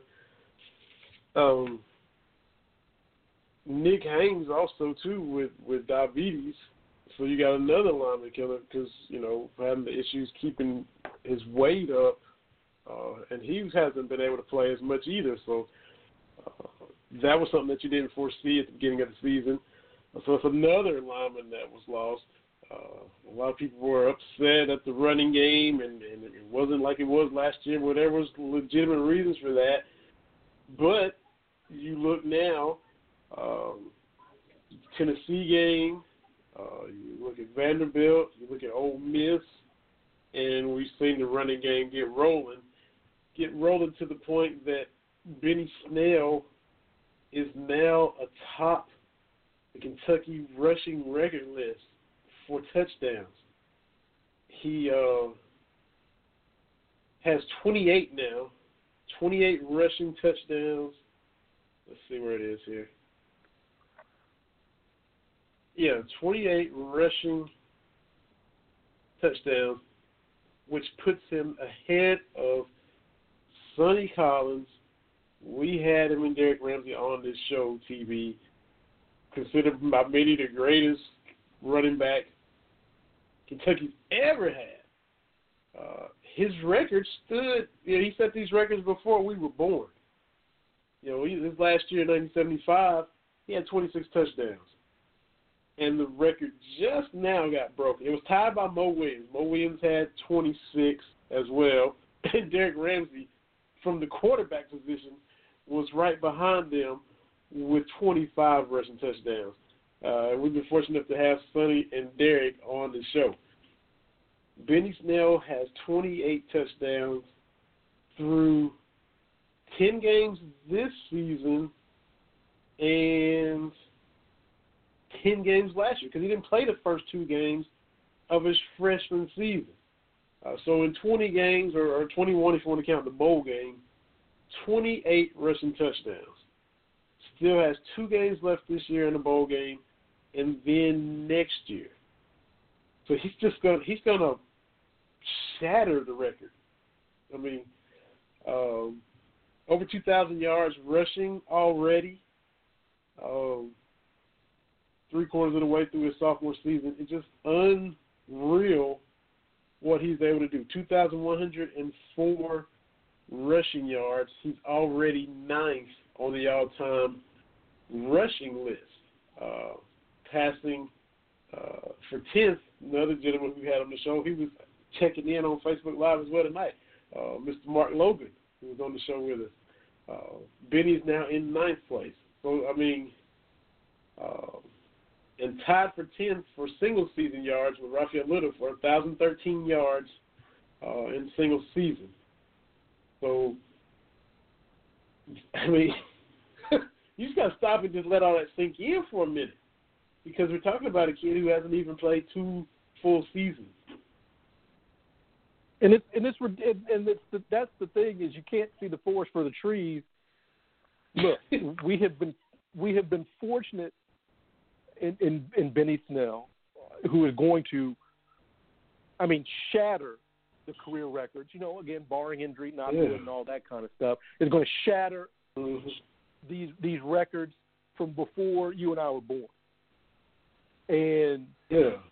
you when you look at the number of games he's done it, it's ridiculous. Like you you forget that he didn't even play, play the first two games last year. And then you look at he you know he was Yeah. splitting time, you know, last Mhm. year with with Boom, and and this year comes in and has to be the man. Really, you know, become the featured back, and and he's done it. And when the team has needed him the most, and you know, we we talk about this this November grind toward the finish line, he has been at his best. You know, we've bemoaned the Wildcat early this season. Now, it's it's become another. It, it, it's regained its prominence, the offense, and it's been productive. So we we can talk about okay, the style isn't pretty. I, I think that that Coach Stoops and, and company that they play things close to the vest. I, I get it. It's it's a it's a fine line with with how they coach and how they call plays. I I, I get that there can be some tweaking, but there is improvement. Florida game, and uh, again, we've talked about it. I, I wrote about it. That Florida game is going to be one of those that's just going to hang on forever and ever. You know, even if this team gets the eight wins in a bowl, it's just, you know the Florida game. I I, I get it. Uh, even the Ole Miss game, you know, I, I get that too. But say I don't like those specific things, but when you say I don't see any improvement, are, uh, what? I mean, to quote the great Herm Edwards, you play to win the game. And if Yeah. your win total goes up, then again, I'm not the smartest person in the room, but if your win total goes up, that to me says that you're improving. I, I could be wrong. I, I you know I've been wrong before, but I feel like that is uh, what you can what you can.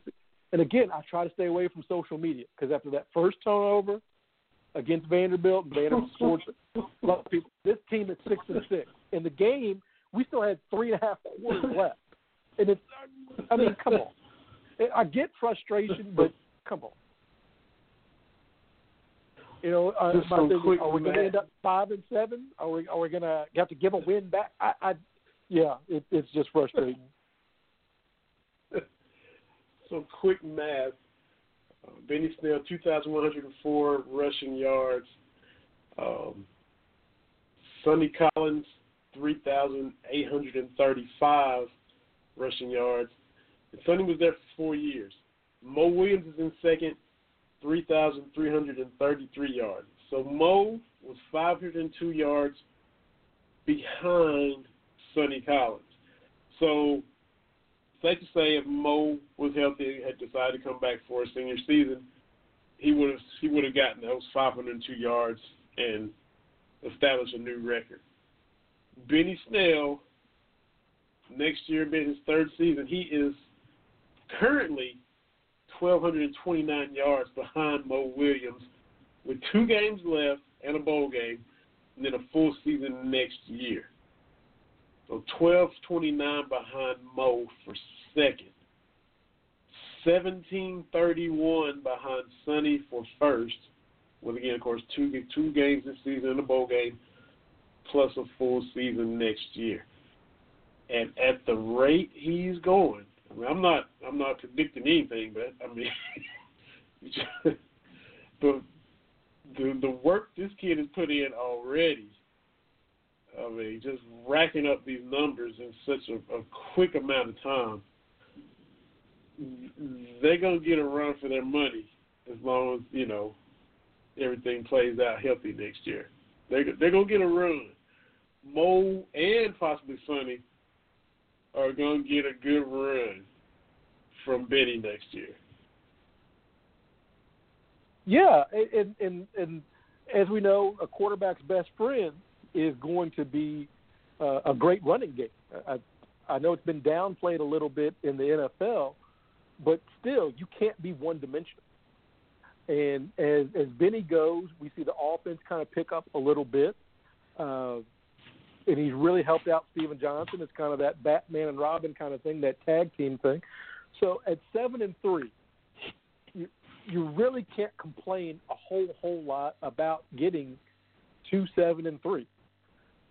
Look, and it, unless you are Alabama, over the last few years, every team has a game where you just. I mean, Clemson lost to Syracuse this year. You have head scratching Yeah. games. You have games where you don't play up to your that. What I want to see us get away from is this. That's so Kentucky football. Okay, no, that's that so Kentucky football is you rush the field and the team completes a hail mary.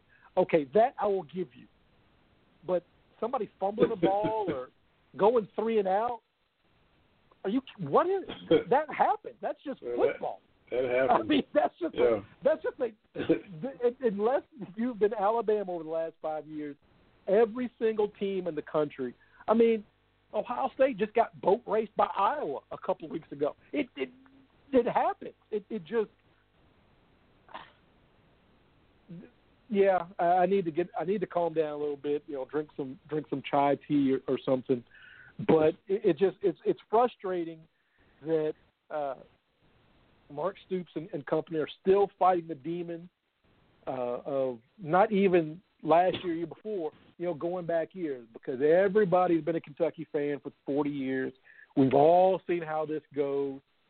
Uh, and let me just say, we've only just recently, last five or six years, really got serious about competing in SEC football as far as facilities, as far as staff, as far as this kind of stuff. We're still playing catch up. So in my mind, we're a little ahead of schedule, uh, a, a little bit, uh, because remember, Vinny, the the the you know the two win season, you know the back to back five win seasons. What was it that people said? You got to get to a bowl game, right? That was the thing. You have to get to a bowl game. Well, he went to a bowl game last year, and we were bowl eligible f- before Halloween this year. Well, now Yep. it's how you win. Well, you keep moving the goalpost. You, you keep you Yep. keep you you change what it is that you want. You want Kentucky to go to a bowl Right. game. We're going. What's to argue about? And I'm gonna segue a little bit into basketball a little bit because you know uh, everybody I think is still feeling pretty good about you know last night's game against Kansas, and uh, I'm, I'm trademarking it's a hard knocks life for this season. I'm trademarking that one. I want to get that on a shirt myself uh, because of Knox's play you know, last night. But I, I was interacting with some Twitter folks earlier in the week, you know, and, and you know the narrative out there that Cal is underachieving, that Kentucky has underachieved with all the talent. And and someone brought this up to me when we talk about changing narratives is you remember 2010, the John Wall team, 2011 uh, with the Brandon Knight team. What was the consensus then? The consensus was you can't win with one and done. You can't win with one and done being your main guys, right? we we talked about uh, you know people like to point out freshman heavy Michigan back in '91, the Fab Five.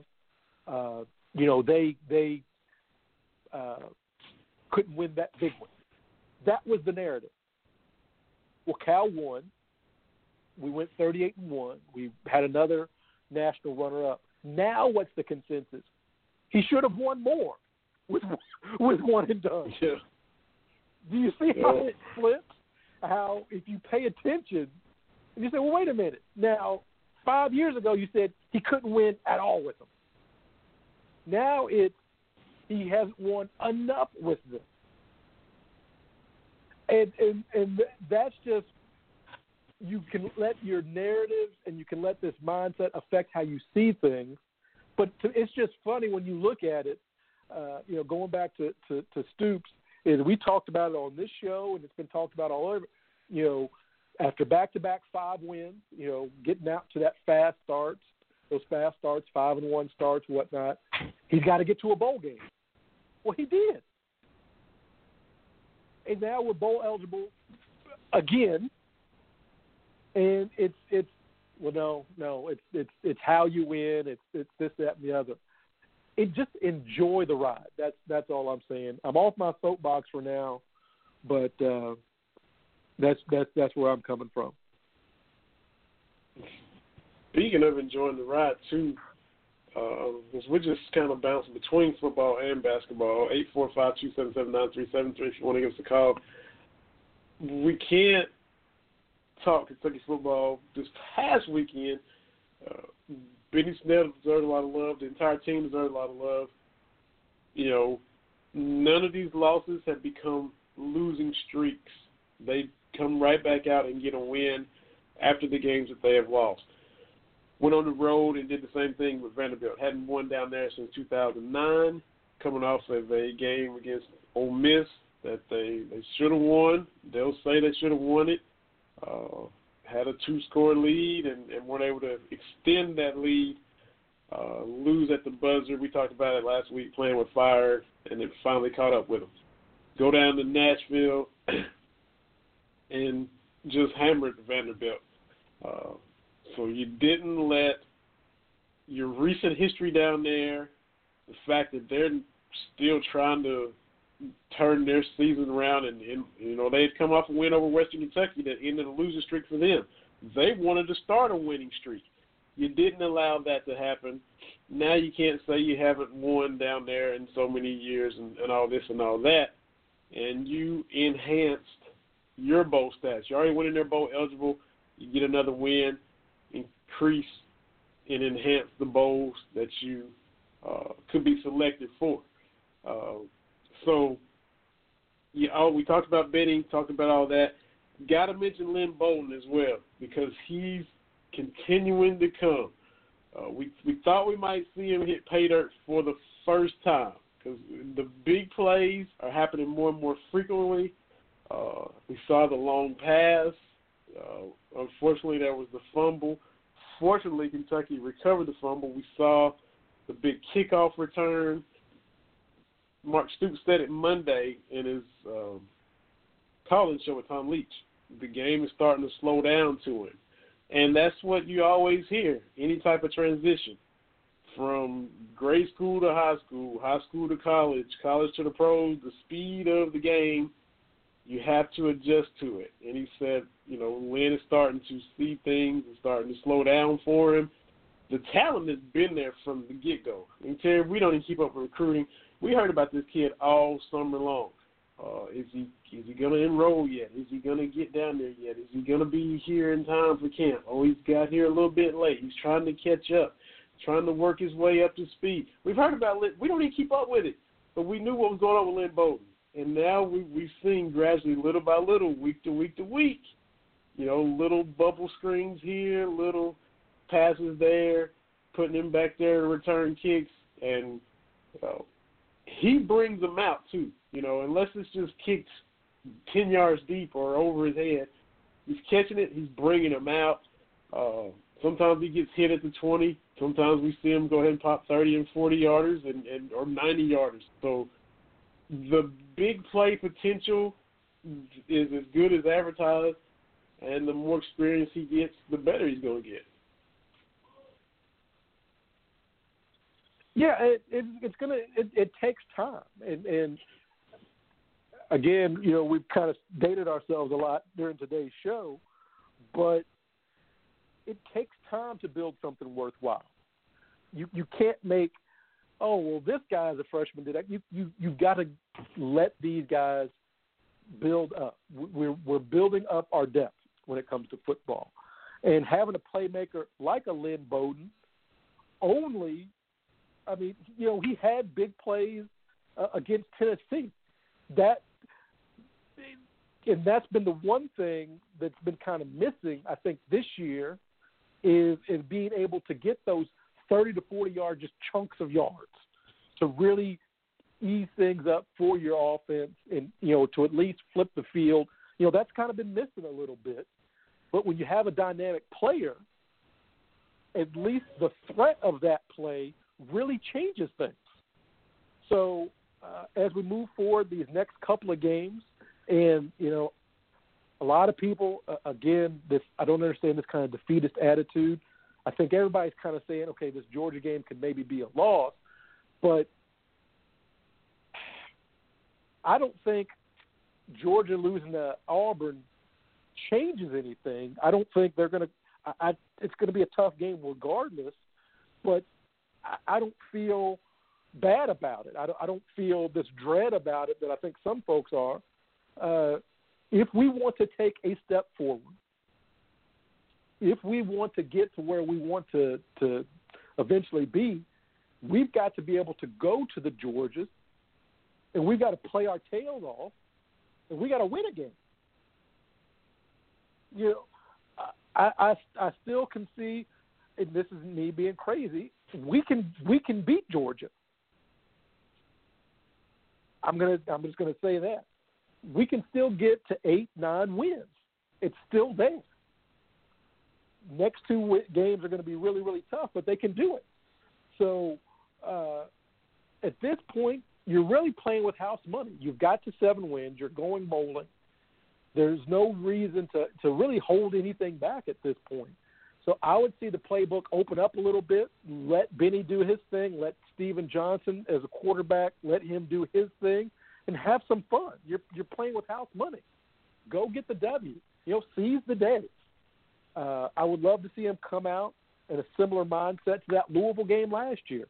You know, when Stephen Johnson's career is done at Kentucky, I'm going to think about him diving the end zone against Tennessee, and I'm going to think about that that clip of him looking and smiling at the Louisville game last year.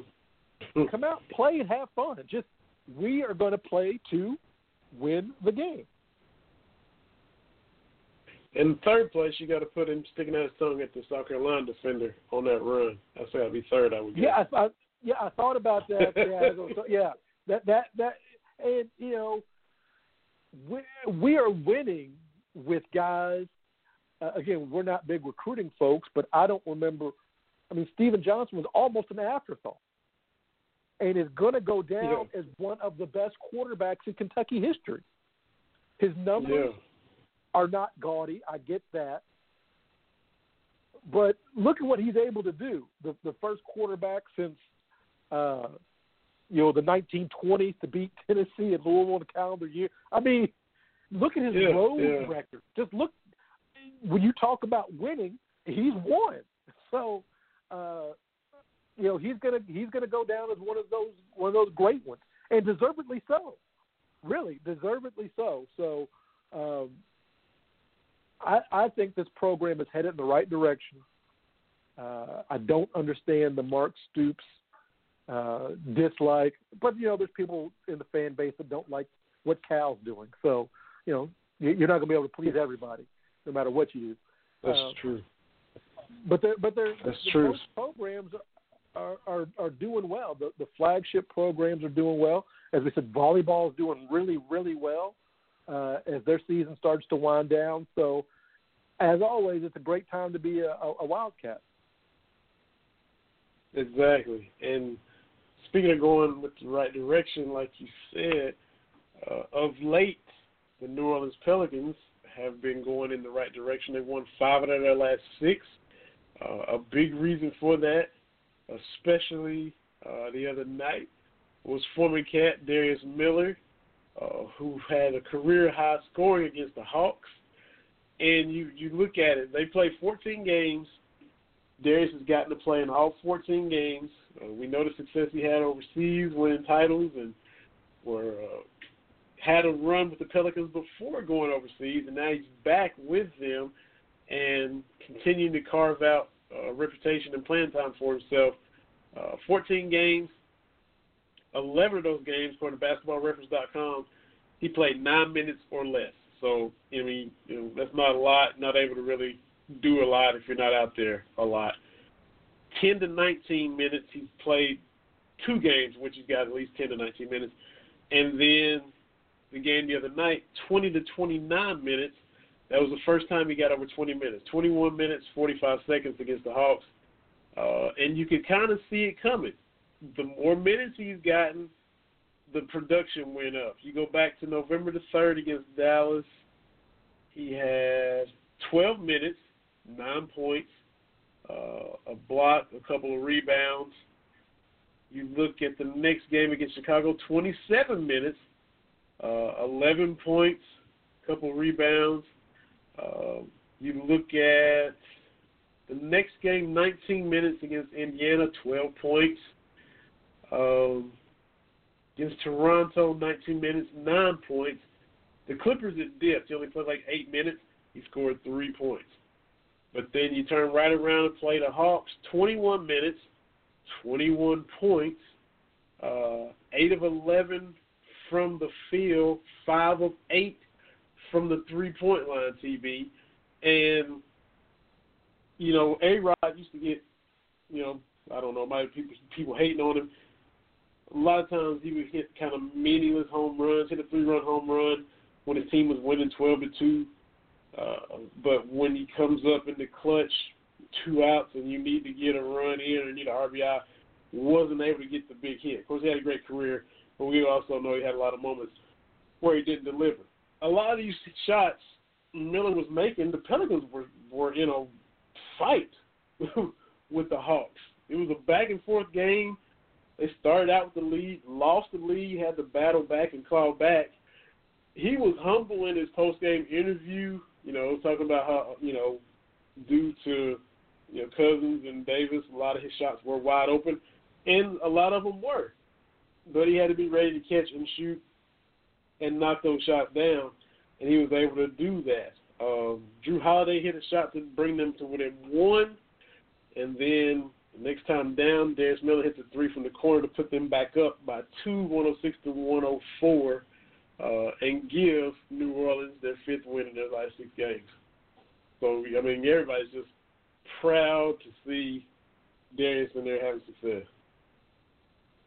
Yeah, I mean, he hometown boy makes good. Uh, I mean, to from Mr. Basketball to to come to UK to win a national championship, and really being a key cog on that that Final Four team in 2011 which you know I'm just afraid that 2011 team is going to kind of get lost in the shuffle a little bit. Didn't quite have the pizzazz of, of the John Wall team, not a national championship team, but that was the team that broke the uh, that uh, broke the drought for the Final Four, and, and Darius Miller with a, uh, a, a SEC tournament MVP performance uh, that year. Uh, the Pelicans are starting to figure it out when you look at the mm-hmm. numbers that that Davis and Cousins are putting up, and and I've had this conversation with a lot of people, if they get anything on the perimeter, uh, like Darius said, the, the shots are going to be there when you've got those two guys doing their thing. The Pelicans have to figure out, they have to be consistent with the other guys. You have to make the most of those opportunities, uh, and he's done that. He is one of those things. Doesn't matter how you get to the league as long as you get there. Like you know, we, I know he got there early, mm-hmm. went overseas, but he's come back. He's worked on his game, and he's made yeah. himself a valuable contributor uh, for a team that I think is going to make a, a playoff run and, and make some noise. Uh, because as we've seen, there's a lot of versatility uh, with Davis and Cousins. Uh, they're able to stretch the floor uh, pretty pretty good. Uh, so, but for Darius, I'm very happy for his success. You know, he's been humble uh, and and he's a, a hometown boy makes good. You have to you have to love that aspect uh, of it. New Orleans is eight and six now. Uh, after starting out three and five, they have won five out of six, got above 500. Uh, get a nice little groove going, and every win you get in the West, you you you take it, you stow it away, and save it for a rainy day, and hope it'll get you into the playoffs. And being such a tough conference, the I don't know if down in New Orleans, you know, they say that's so Pelicans basketball like we've seen in Kentucky for so long, but that last three that Darius hit, I watched, you know, some of the highlights, you know, the recap, uh, where of course a lot of the highlights were Darius Miller highlights with such a good game he had. The Pelicans were down two, and and Jrue Holiday is, is dribbling uh, kind of between the top of the key and and the left wing area, and he's trying to go one on one. His man is doing a good job of staying in front of him, and there's another guy kind of clogging the lane. He doesn't really have anywhere to go.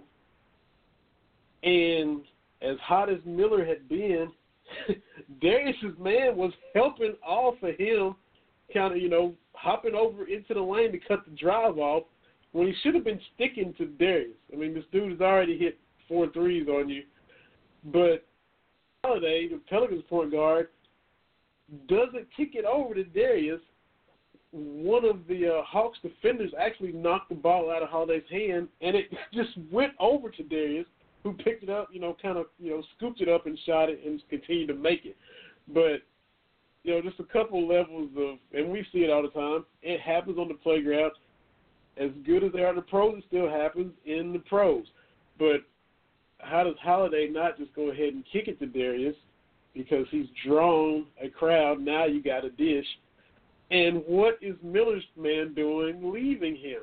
But that question has been going on for centuries because that's why that's how Steve Kerr made a living because guys continue to leave him, and John Paxson, and all these other uh, spot up shooters throughout the history of basketball, and they have enough time to get their shot off and knock it down because guys leave them to help on a drive, uh, trying to stop a two and they give up a three, and it was it was just funny watching that because the defender knocked it out of Holiday's hand and he went right over to Miller, who just calmly picked it up and drained the three from the corner for the win.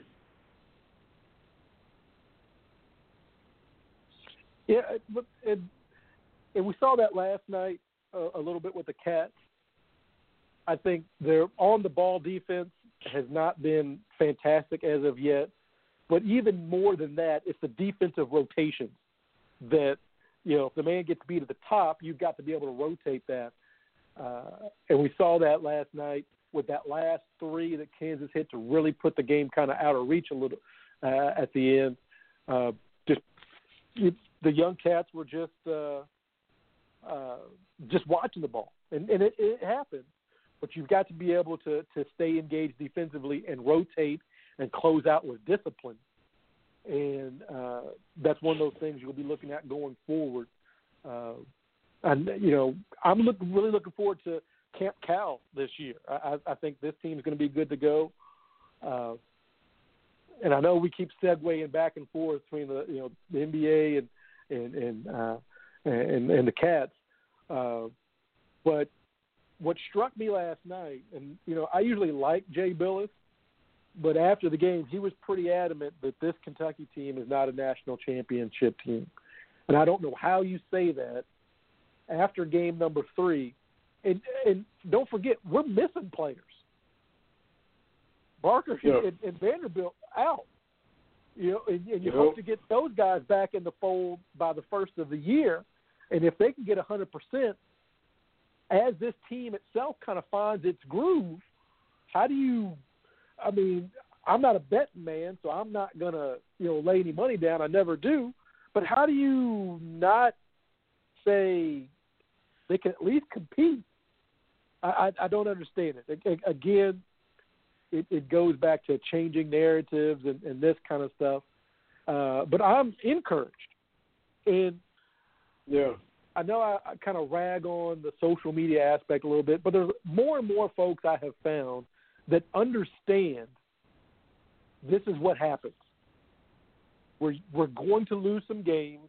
They're going to look disjointed early, uh, but they're going to be there come March.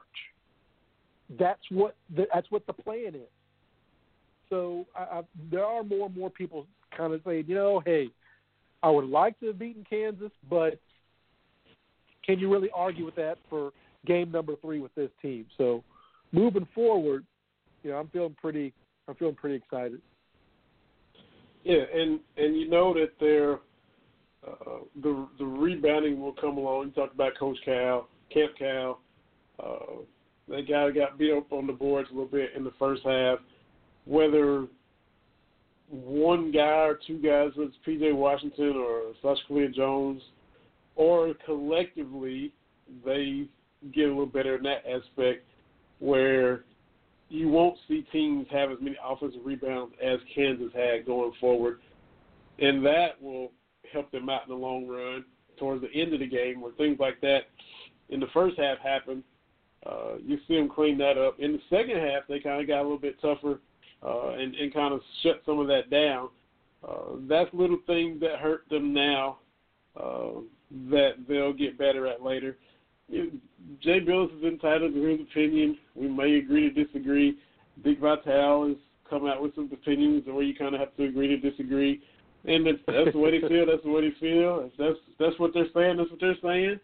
Maybe they end up being right. Maybe you know Kentucky doesn't challenge for a title, but we'll see.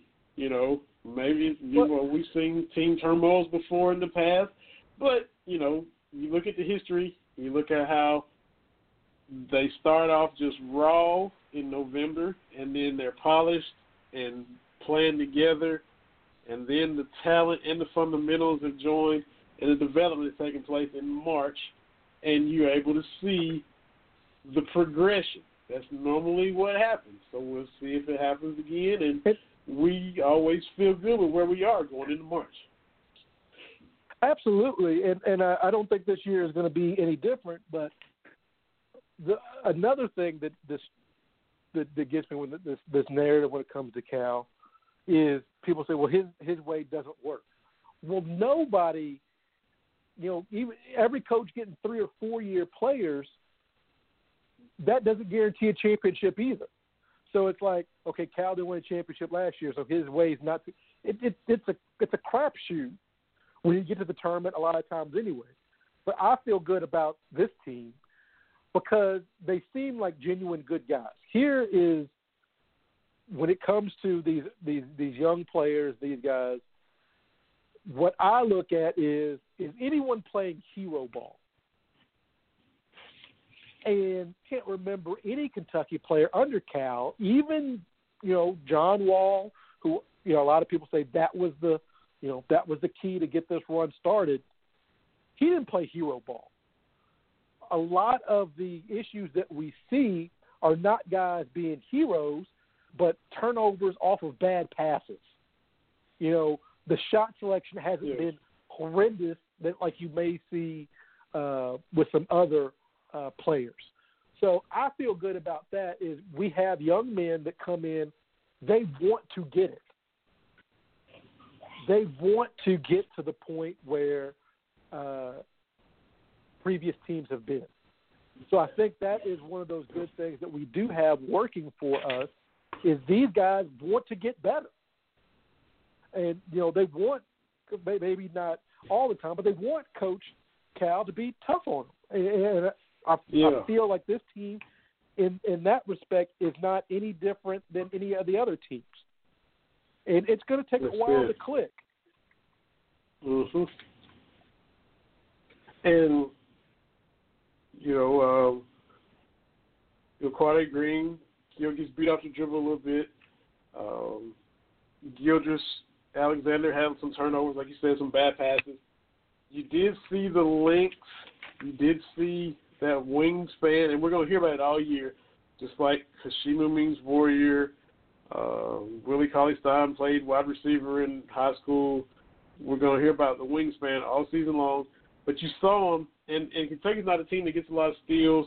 You know, Cal likes to have that rim protector, that Anthony Davis, that Nerlens Noel, hopefully that Nick Richards.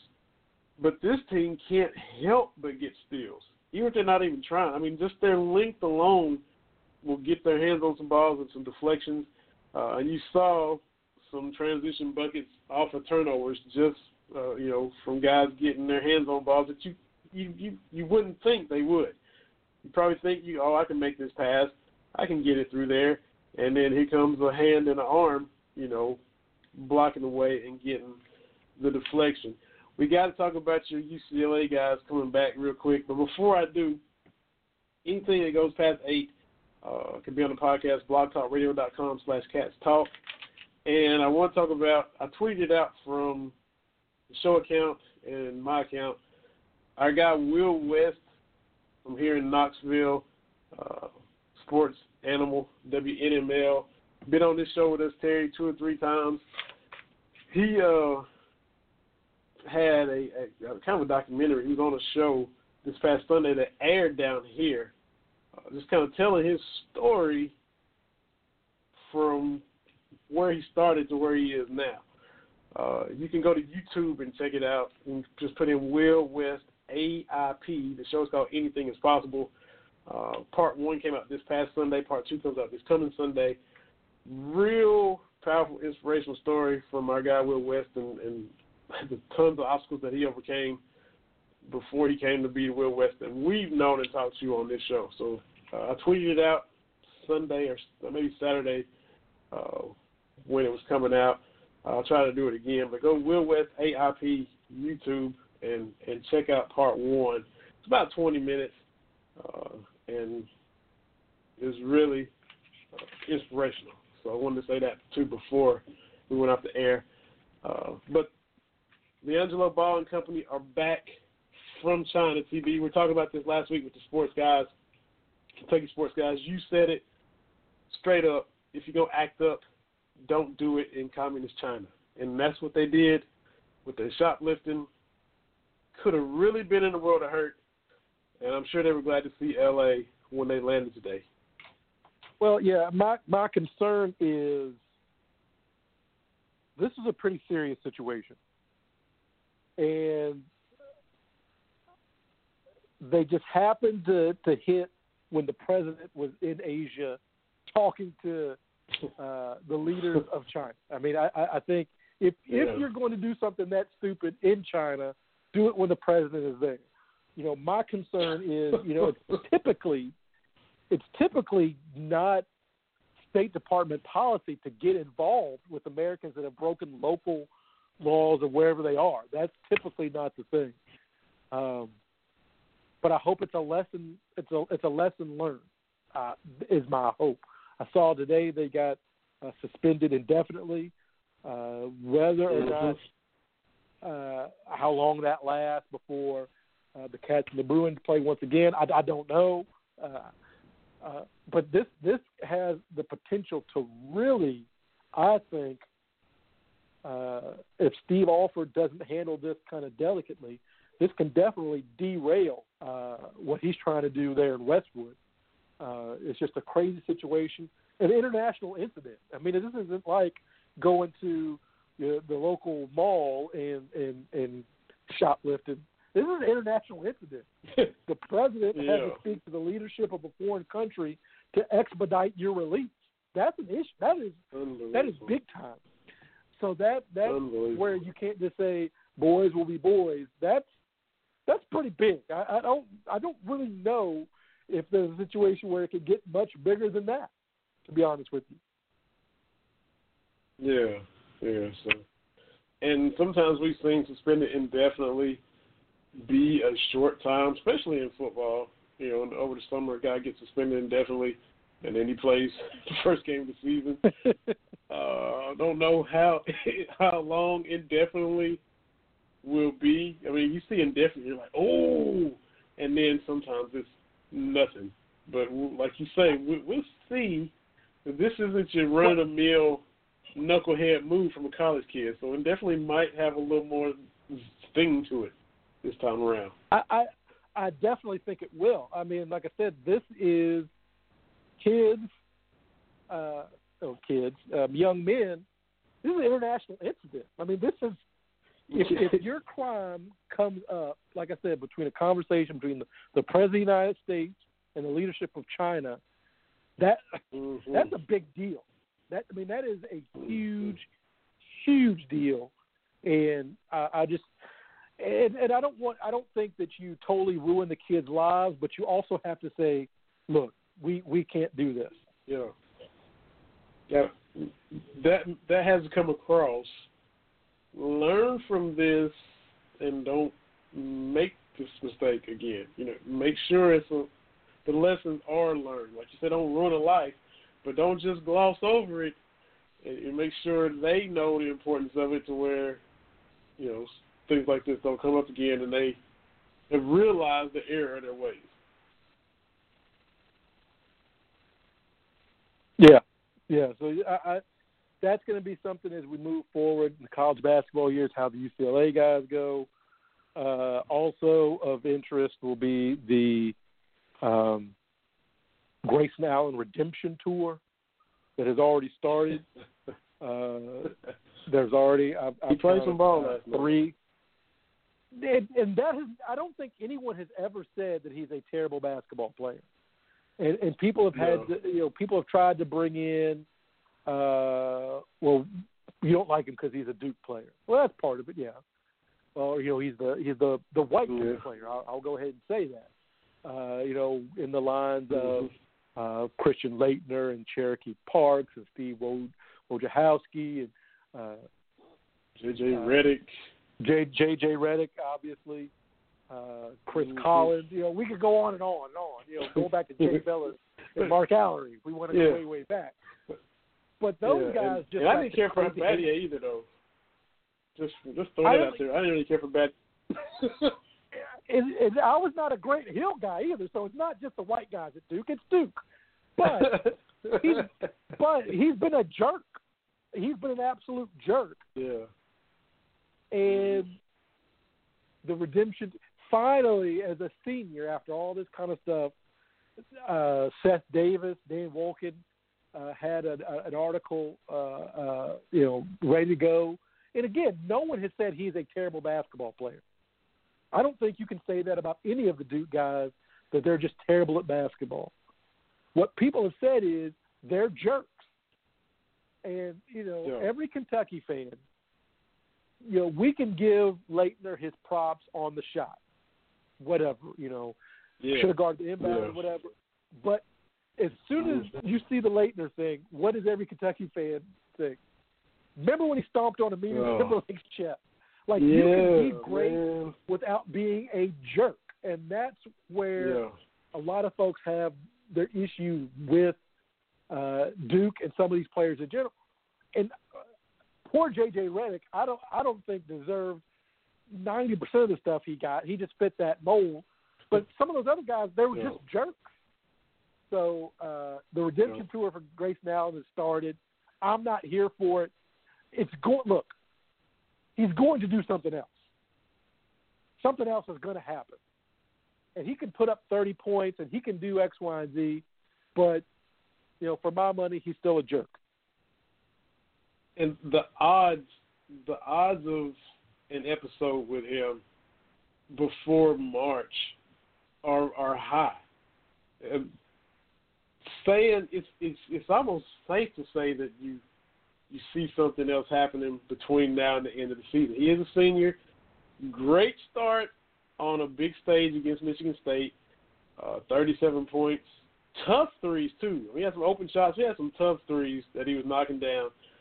But you know, you get into the the ACC schedule. You know, you're at Clemson, you're at Virginia Tech or, or Louisville, wherever they are. Somebody say something student wise, or you know, somebody, you know, somebody that you're playing in, in the conference. You play against all these guys three or four years. Try to bait him into something. Try to do something to set him off. Will he be able to keep his composure all season long? Uh, if he does, more props to him. You know, that's what you're supposed to do. But you know, he, he he's let everybody know that you can get into his head. You can you can mess with him, and he'll take the bait. Uh, we'll see if he's able to to navigate all those potential dust ups. Absolutely, and uh, again, it goes to kind of what I've talked about this last hour. It is uh, narrative, and I think the national media wants Grayson Allen to be beloved. That's not going to happen outside of Durham because uh, you know you, you can't just say it was a one. It was a, he's. It's been habitual. It has been habitual to this point, and you know one good game against Michigan State is not going to absolve him of that fact. And yes, if something else happens, he has to miss multiple games. That's just the way. That that is the way it goes. Uh, is it fair? I, you know, I don't know, but that, that's just the way it is. Uh, if you don't want that spotlight, don't be a jerk. I mean, it's just pretty much that that simple. That's it. We have come to the end of the road on another fantastic show. Had a ball, squeezed a ton in. Appreciate Russell Baxter coming on, uh, reminiscing about NFL prime time, uh, a little bit of the current state of the league as well. That was great. Uh, we kept him on longer than we need to. He had to run, but we appreciate him hopping on. Apologize for playing hard to get and not having him on sooner. I definitely have to do it again. Appreciate you, TV.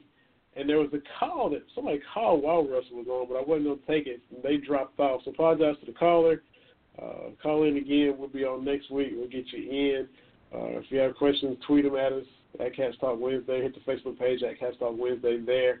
Uh, if anybody would like to sponsor the show and podcast, just let Terry and myself know. Um, and we'll work something out as well on that end. Appreciate everybody that tuned in on the Facebook page, everybody that listened live this evening, who listens on the podcast. Had a ball, and we look forward to doing it again next week. TV got a Friday game against ETSU in basketball.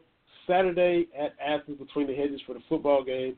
We're talking about all that and a lot more this time next Wednesday when we get together for the show. Absolutely. Thanks everybody for listening. Thank you for your hard work, Benny. We appreciate it. And congrats to your Niners on their first win, and you know maybe they can get another one this Sunday. Had to get it. Had to get What it. about- At least it was against the NFC East team. At least it was against the Giants, you know, who were already down at the bottom.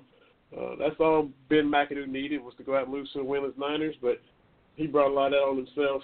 So we'll see what happens with them and your Niners going forward. And the Cowboys got to beat the Eagles. It's a got to situation. Uh, a lot of guys missing. Zeke is suspended for real this time.